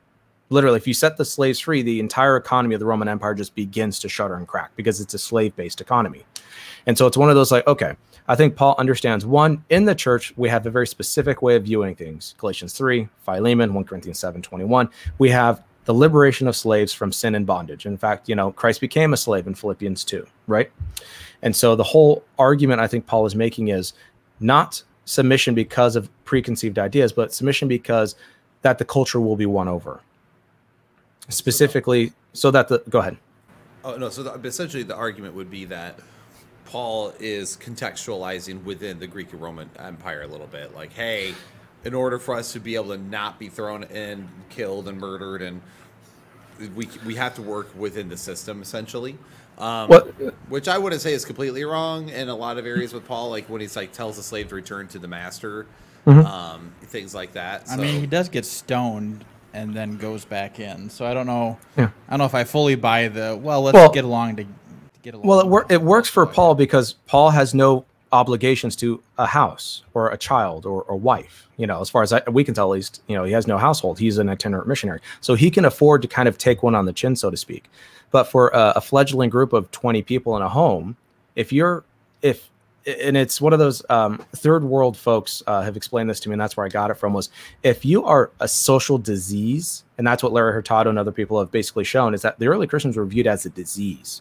They the, the Greco-Romans did not like you, and if they didn't do trade with you, then there was no option for patronage. Your economic uh, prosperity declined. Um, like it was really bad to be outside of the realm of the Greco-Roman imperial cult, and so it's one of those where I think Paul is basically free to take it on the chin. But if he's got a group of twenty people and they're invested their livelihood in this new Jesus movement, um, Paul basically is like, here's how you survive in Caesar's world while living under Caesar's reign, while trying to use the kingdom to make it into the reality that God desires. And that's not me saying culture is irrelevant. I'm saying, no, the culture here is so relevant that Paul basically has to go, in order to survive in Caesar's household, there are certain rules you have to live by. Of course, these rules are transitory because Christ will come and destroy all sovereignty and powers and stuff like that. But in the meantime, here's how you survive in Caesar's household. And that's specifically, I think, the logic of what he's getting at with Titus 2. Um, I don't think that's the logic of 1 Corinthians 14. That's and we can jump to that in a sec if you're good with that. But that's how I think tight the ethics of Titus are working. It's not an affirmation of culture, but it's here's how you survive. Because it, and we know this because if if you um, the early Christians were mocked because everyone thought they were uh, engaged in incest and uh, cannibalism because of the body and blood of Christ, and also because they called each other brothers and sisters. You know, that was the common way of referring to each other, adelphoi. Um, and so, reading uh, critics of Christianity tells us a lot about how they were viewed. Um, they're this, they're that, they're atheists, they're these sorts of things. And so, in order to survive in that environment, you have to. It's like Christians today. It's like we don't go around flaunting Christ in the way that you know we we would normally do if we were in a Christian context, right? We talk differently in culture than we do in church. And it's not to say it's a good thing or a bad thing. It's just there's certain ways of it's a thing and it's just there's a mm-hmm. there's certain ways of engaging in culture that can be apologetically and, mis- and missionally appropriate and that's i think at the heart of a lot of what paul says when it comes to decorum there are certain ways that you can act and certain ways you can't act now. And that's uh, i think the logic of 1 corinthians 11 you know the hair and stuff like that and all the you know stuff that has going on there. But basically it's here's how you survive in caesar's household. And that includes submission that includes um, doing these things within the confines that unfortunately caesar has set. Because as as as we all know, Paul lives in the antithesis between the incarnation of Jesus Christ and the working out of God's kingdom, which is very slowly happening. Although these days, um, I don't know about you, I see signs of revelation all over the place. To be silly about it.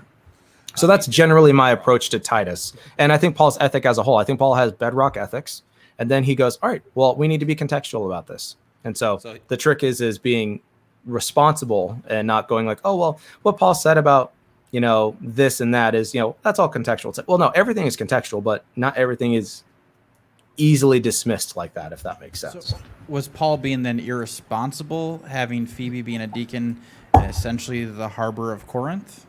No, um, because in uh, because uh, Phoebe was a wealthy woman.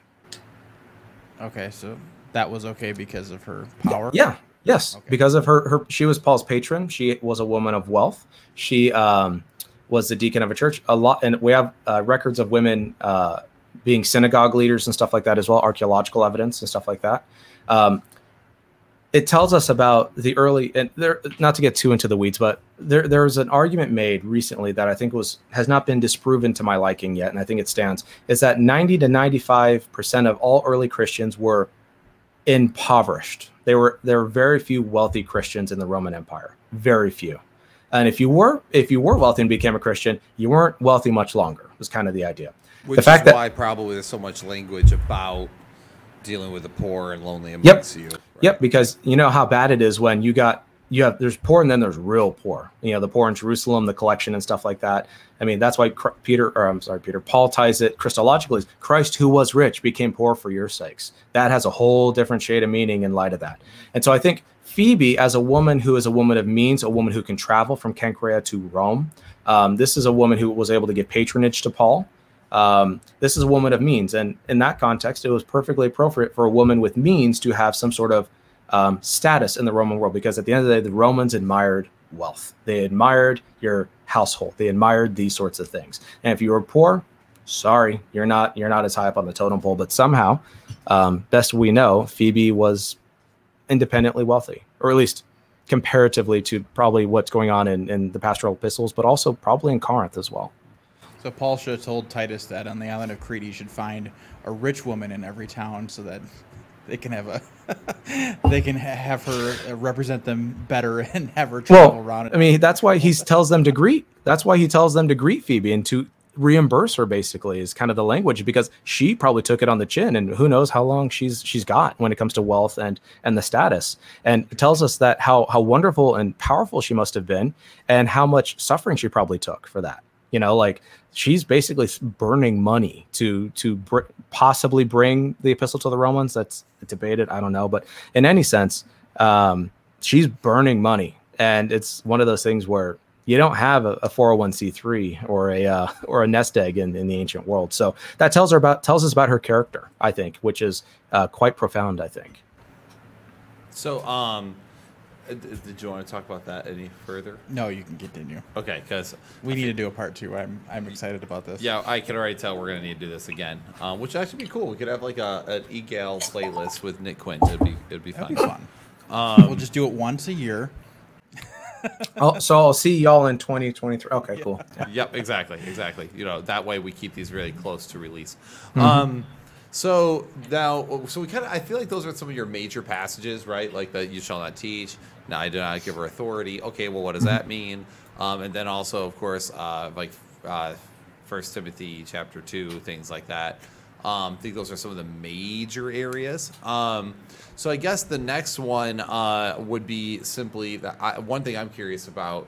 Um, because it's my understanding in all the Jewish literature I have read that it has always been hierarchical, um, which uh, apparently I, I guess might be disagreed with on that. That's fine. Um, but one of the, the ones that I remember I asked you when you were on Spartan Theology, and I think you, did, and you didn't quite understand what I was getting at, which is fine because I was in the comment section. and, I was, and I was at work, and so I was like, I'll just talk to Nick. I was also that was Nolan being born and us being locked down. So I remember I remember not being in a good place for most of that lockdown. So I'm I'm sure I said something that was very very helpful. Um, you honestly, you just said you literally just said like I don't know what he's getting at there. Move on. And and so you were just kind of like I don't know, so whatever. And I'm like that's fine because I totally do the same thing in live streams. Maybe that'll happen again right now. Um, maybe. I mean, I reserve the right to say. I don't know. So um, Isaiah three twelve uh, it says, "My people, infants are their oppressors, and women rule over them. O my people, your guides mislead you, and you have swallowed up the course of your paths."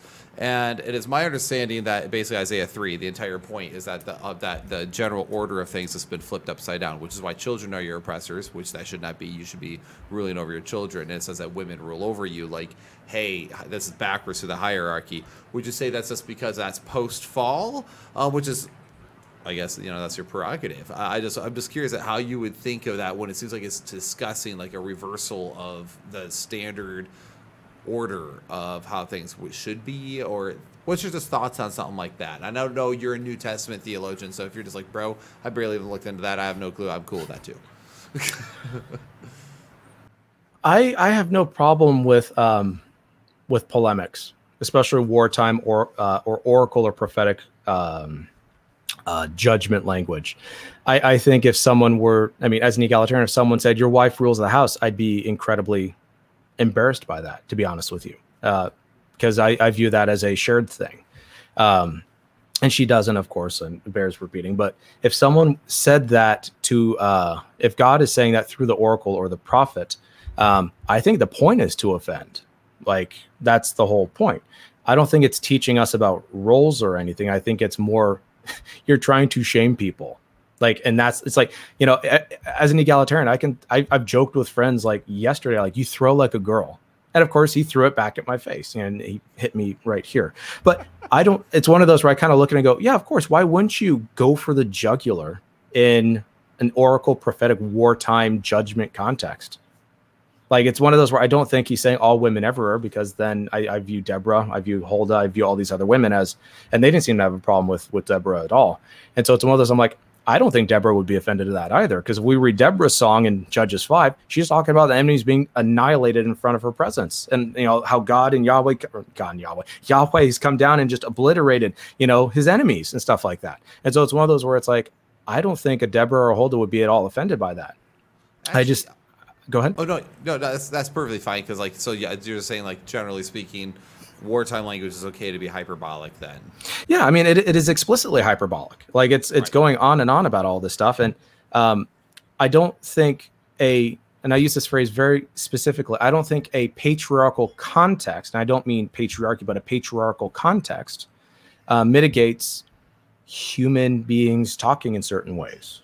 Like, in I, I've argued with people uh, on this, and this was, and I say this with a little bit of shame, you know. So, you know, I'm, I'm not human, but I argued with guys, and I said you know, on this issue and other issues where I said stuff that went after their masculinity to make a point, but uh, I could tell it really bothered them, and that's the point of this sort of language. It's designed to basically, I can't do it, but to, I'll do the Christian thingy to your enemies.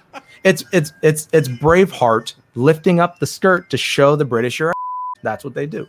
And so for me, I, I don't have a problem with that, not because I think it teaches patriarchy or anything, but why wouldn't you? That's how you go for the jugular in wartime language and judgment language. I mean, there's stuff about, uh, and all throughout Isaiah about Isaiah. Sorry, my you can hear my Australian and British influences coming in. Isaiah, um, you can hear that sort of language all over the place, and no one's offended by it because we understand what the intent is. It's not saying women are all these sorts of things because Deborah and all these other things, but it's how offended a patriarchal context like their enemies assume how offended they would be by that. Like it's one thing to joke i can say someone throws like a girl and i don't mean i'm not being sexist you know? But the whole point is to show how sexist they are and how they take that response right? That's kind of how oracles work. It's designed to provoke the enemy or judgment language as well. So that's kind of general fly or i was going to say squirrel like doug from up sorry it was a fly right there anyway my train of thought is completely gone i'll toss it back to you No, so I mean, I guess for me, uh, it's like if well, if it's if that's going after the, their masculinity, because there's a lot of language like that. It's going after the masculinity. It would seem like uh, whenever that's sort of say they, something against men, um, that that would be going against yeah, because that's not what you're supposed to be doing. Uh, which is why it's taunting to you, but I mean, I guess we could get into that later at another point. But uh, one, I guess one thing, uh, Deborah, I think is something we should talk about Yes. uh, before we close up shop. Maybe let's end on Deborah, then maybe revisit. Does that sound like a plan? sure sure Cool. So uh, Deborah's a fascinating conversation in this. Like it, it really is. So I've talked to some Jewish friends, and they said, um, and the quote was that Deborah was a shame upon Israel, which I was like, whoa, that's some strong language. And then there's other people who are like, yeah, ch- they champion Deborah. Um, so I just it, like it's so funny how there's these extremes of view. One thing that I do find interesting is that in Hebrews 11, Barak is mentioned, um, and not Deborah. So I was, uh, Brian, you seem like you have it pulled up there. Is there something you specifically wanted to ask? Well, I think Brad made this point in the comment section not too long ago that Deborah was the only judge that isn't explicitly called by God in the text, which I thought was an interesting exclusion. Oh, I forgot about that. Brad pointed Um, that so I don't know. Have you have you noticed that, and any thoughts on on Deborah being the one that isn't called or isn't raised up by God explicitly like the other judges? Just all the other judges, for context, all the other judges says called by God, called by God, called by God, and Deborah, it just is like Deborah, a judge, a prophetess, and you're Right. like, okay. And then also, why is Barak the one that's mentioned in Hebrews 11? Which and the reason why I actually have it, it, it weirds me out that Brock is mentioned is because I look at Brock as the guy who's just kind of like hanging out. Like I don't really look at him as a strong leader in that context either. So I just find it like you to see what I'm saying. Like it's a very strange. There's a lot of weird things going on there, and I, I'd be curious your take. Please answer those seven questions we just gave you. Yes, Sure. all of them. Um, well, Judges 2.16 does say, and the Lord raised up judges who delivered them out of the power of those who plundered them. So unless we create a special category for Deborah, I'm like, the Lord raises up judges, and that's what it says, and that's only a few chapters before. And so it's one of those where the, why does uh, Judges 4 not say the Lord specifically raised her up? I don't know, but he did say it earlier. So unless, of course, we could ask the negatives like well why didn't why did god do why didn't god say this about her why didn't god say this about her i mean the fact that she's the last good judge at least technically in the narrative is interesting to me but at the end of the day um, the text never says i mean and like i went and read it as a complementarian. There's nothing in the text that indicates that she was a shame upon israel. Like there's just nothing in the text. Barak doesn't seem ashamed by her and ron pierce has a really interesting article on that. Um, uh, it just it seems in my mind i'm reading this i'm like this reads stupidly straightforward. Like just as a narrative i'm like there's nothing here about her being this or that. It's just deborah goes and does stuff. And it's just okay. This seems perfectly normal to me. And given a patriarchal context, not mindset, but context, that is odd. Um, but and there's also some interesting stuff about um, well, I don't want to get into reception history uh, because uh, there's some really interesting stuff. Uh, there, there's a, an etymological argument about what her name means. Um, I'll, I'll, send you if you're interested. Uh, Ron Pierce, who was my professor at Biola, he's a professor of Old Testament. I'll send you his article on Deborah specifically because I remember reading it and it was just like a little throwaway thing about what Deborah's name actually means, and it was like, oh, I, I would actually like that. Yeah, send that to us. Yeah, yeah, we'll do. Um, but in any sense, um, because there's a few exegetical points I wanted to make, but I, I don't think we have time because each one would be too much to unpack. Um, in any sense, uh, I, I look at Deborah like this. All right, look, there is, if we set aside our baggage that we all come to this text and we don't overinterpret her because there's, you know, I've seen people overinterpret her quite a bit. Um, we have a judge and a prophet. That's a, you might call it dual I don't want to use the word title because I think that's too formal, but y'all know what I mean. You have a dual, kind of call, a dual call. You know, role, role in, in the specific sense of what it actually means. Like uh, Tom Cruise's role was as Maverick. It's like so that's what it means. You know, you fulfill a certain uh, activity or function. Um, the fact that she's called a judge and a prophet together denotes um, kind of a, I, I, don't like the term spiritual authority, but I don't know what else to call it off the top of my head. The fact that the prophets of the Old Testament speak forth the very words of God, both in blessing and curse and in judgment, is interesting. Um, the fact that uh, she is nested under a tree is also very interesting. The Palm of Deborah, that's a, a public site. Um, uh, it's also an interesting that the verb is used. She was already judging, so she'd been a judge for a while in Hebrew. The verb denotes kind of she's been doing this for a while. Um, there's really no the only cryptic part, if I remember correctly. Um, the only cryptic part is Barak's response and her response as well. And I remember reading it in Hebrew, being like, what the heck is being said? And that's not me as an egalitarian. That's me just being like, what on earth is being said here? Because it's very cryptic language. Um, and so it's one of those where you could render, I think the NLT renders it something like, I will go, but only if you go with me, is what he says. So, yeah, she's her safety blanket. yeah safety blanket, and her woman means could mean woman of fire, which I'm like, uh, that's a pretty good safety blanket. Who knows what she did? Um, and so um, burn them all. She didn't have a yeah. tent peg though, so nope, we have to wait on that. Um, but in terms of that, there's in my mind, unless I'm coming at this, I don't see any specific instance why she's a sh- why she's should be seen as a shame upon Israel. Um, unless we assume that Israel is patriarchal by nature, I don't think we can make that assumption. Um, same with women prophets, you know, Huldah, and we see that in the New Testament as well, uh, in Luke, Acts, and, and Paul.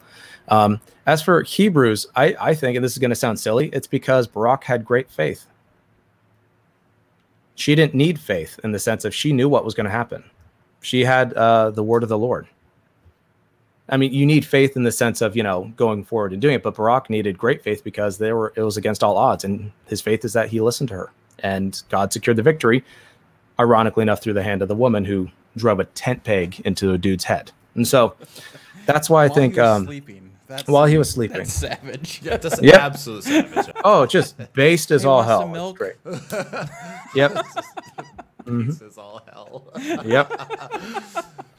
Uh, Poor so, guy. I think you can concede that there's a, a pattern of you might say male leadership, but a pattern is always bro- is often broken.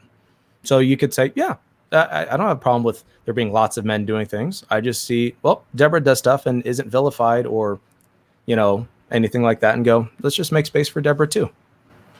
Well, I always thought it was interesting. The way I read the text is, you know, Deborah reminds Barak what the Lord commanded him to do. Mm-hmm. And he's like, No, I'm scared. And she's like, She's like, Well, because of essentially a little bit of crisis of faith, lack of faith, that you want me to go, then as a consequence, the victory is going to be of a woman, which seems like a condemnation against him and his lack of following God's original commandment directly to him and having to be reminded by Deborah. That's at least how I read uh, the first several verses there in chapter 4. thoughts on that? Um, I don't know if he's. I, I think what you have here, and this is one of the great ironies of the of the Old Testament that I wish I knew more of, is um, reversalism. You know the the expectations, right? So, for example, uh, David is not. Uh, his older brothers are not chosen, but yet he is, right? The youngest, you know, and same with Jacob and Esau and all these others. God constantly seems content to be very ironic with how things get done in God's world. And so, I think the joke is. Um, Barak could have been the one to put a tent peg. I don't know why the king would be in his tent. That's kind of a little weird, but I don't. It's one of those where I I look at it as, and I don't think it's necessarily wrong. I think the glory or however you frame that is centered on you could have been the one to hang his head from the lamppost, and yet because of your reticence, um, God, and this is going to sound silly to or anathema to some folks, God changed what he was going to do and said, okay, fine, I'll just go through this way and it won't be what you're expecting.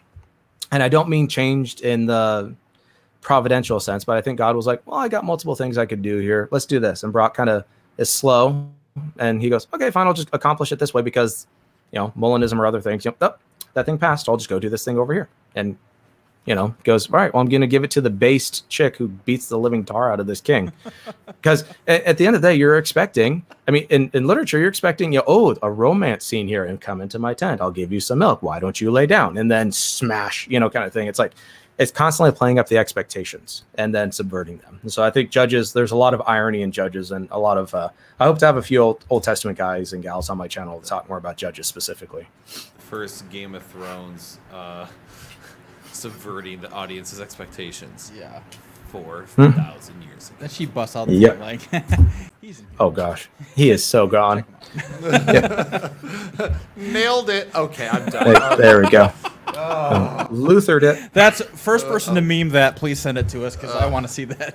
yes. So, well, this has been really interesting. I oh, think yeah. um, I, I've really enjoyed this conversation. One of the things I wanted to show people uh, in our conversation was the fact that this is how there's a ways you can have conversations when you don't mm-hmm. hold to the other person's position and mm-hmm. you and the thing is is that you ask them questions and you learn stuff like you brought up certain things i was like oh i'm going to look into that yeah you know and i instantly was like i'm going to research that and i want to see where i stand on that like that does it seem convincing to me and because a lot of times nowadays people are so scared of dialogue that they disagree with, which is why you have the heresy hunters everywhere. Yep. Um, like they are willing to just kill everybody who disagrees with them. And it's like, well, how about you talk to the person you disagree with who's actually studied this out? Mm-hmm. And maybe you learn something. Or maybe if you still disagree, you have a better educated approach on how to mm-hmm. disagree mm-hmm. with them and the areas of contention. Because mm-hmm. I can't tell you how many times I've seen people. Um, like for example, actually, it's a fun example because it's, it's a thing that keeps recurring with us on Twitter that we keep getting tagged in, um, and I'm not, I don't want to drag you into my position. So uh, my Nick position, agrees with us, FYI. No, uh, yeah, Nick completely agrees with everything.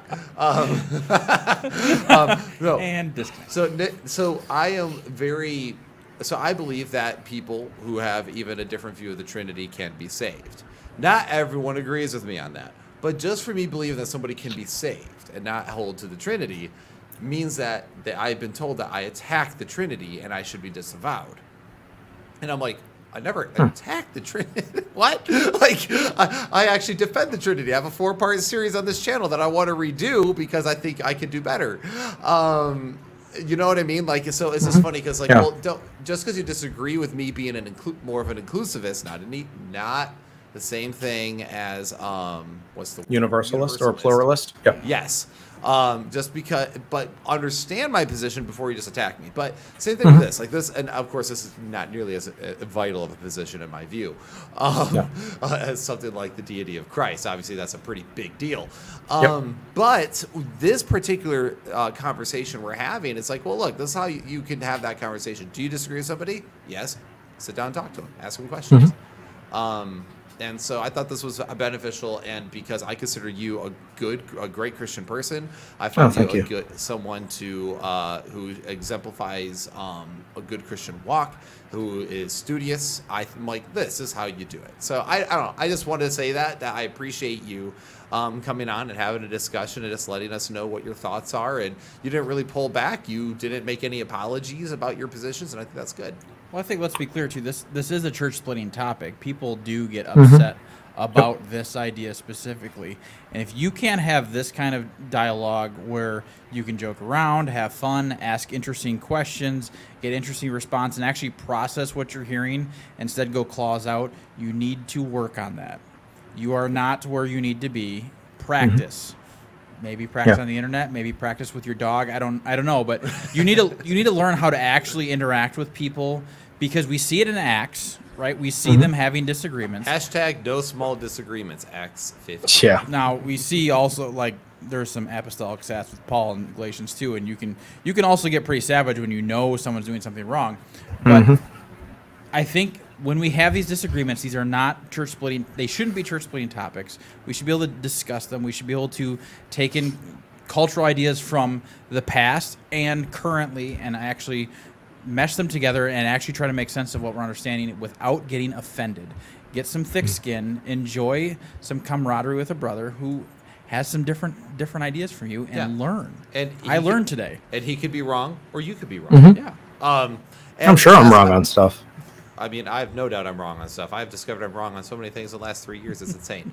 Um, and it's, it's one of those real oddly addicting things that I keep studying, and I'm like, "Ooh, I'm wrong," and then I get excited about being wrong, and I study it even further, and I, I have a weird obsession.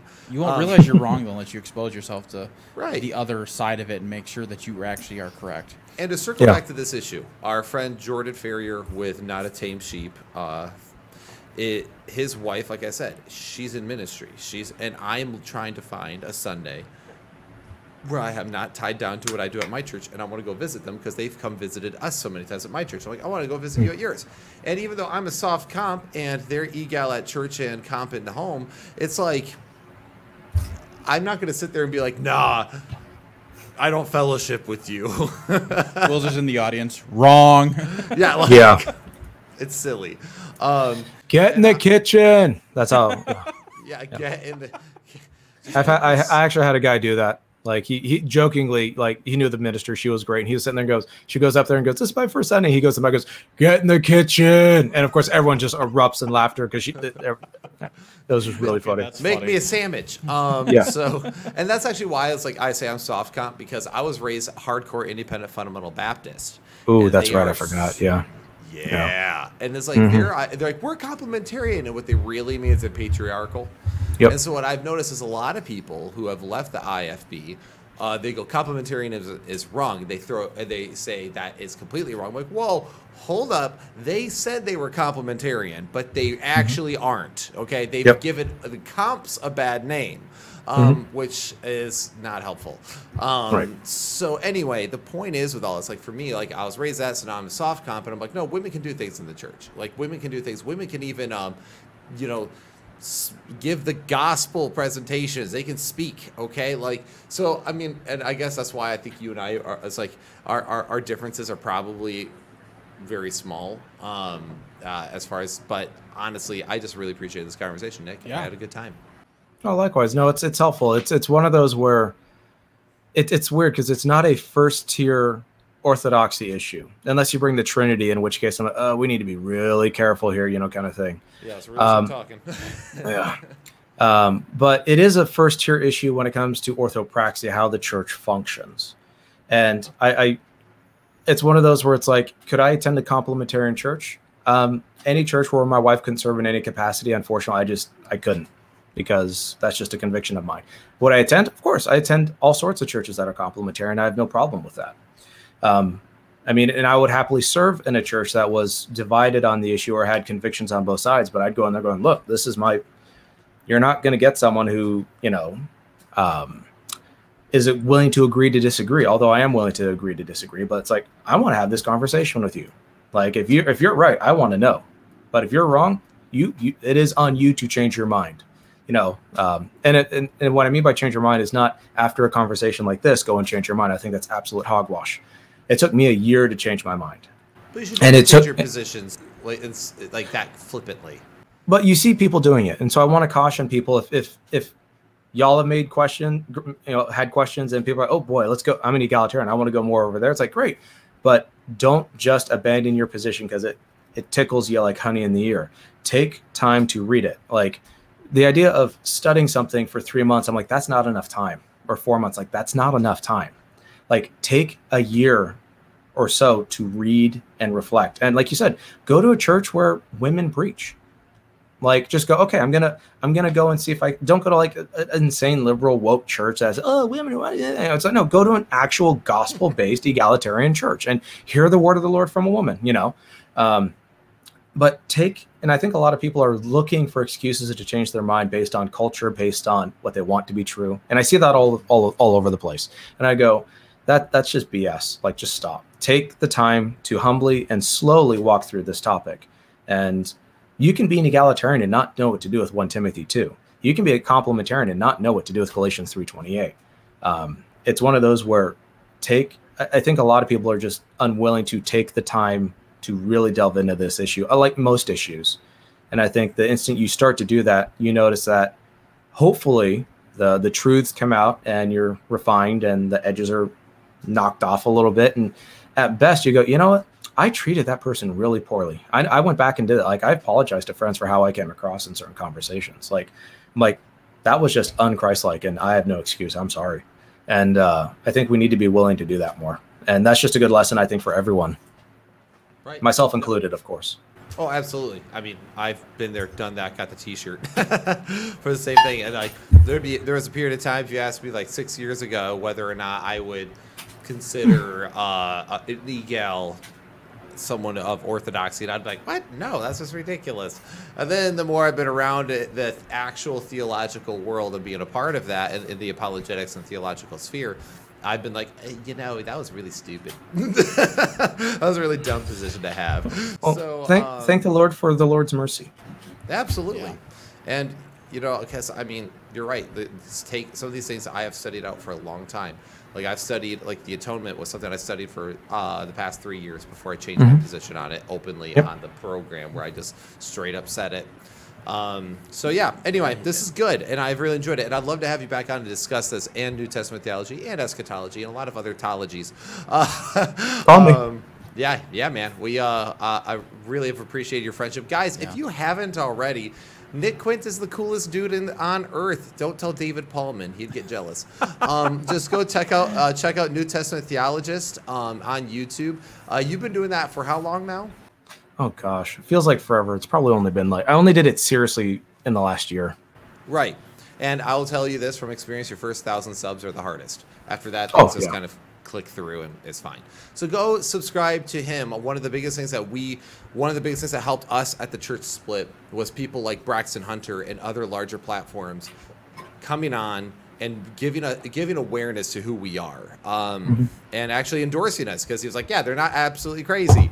And then, um, so one of the things is that we always wanted to do is that even though Braxton Hunter had ten thousand like more subs than us, came on, talked to us like normal, and promoted us. We wanted to do the same to other people who get started because, well, you got to get started somewhere. So Yeah. it does us no good to have these guests on who take the time out of their life to have these great conversations with us if you don't go subscribe to them and listen to them. Um, the whole point of this isn't just for my benefit, but also for everyone else's, including Nick's. So um, go check them out.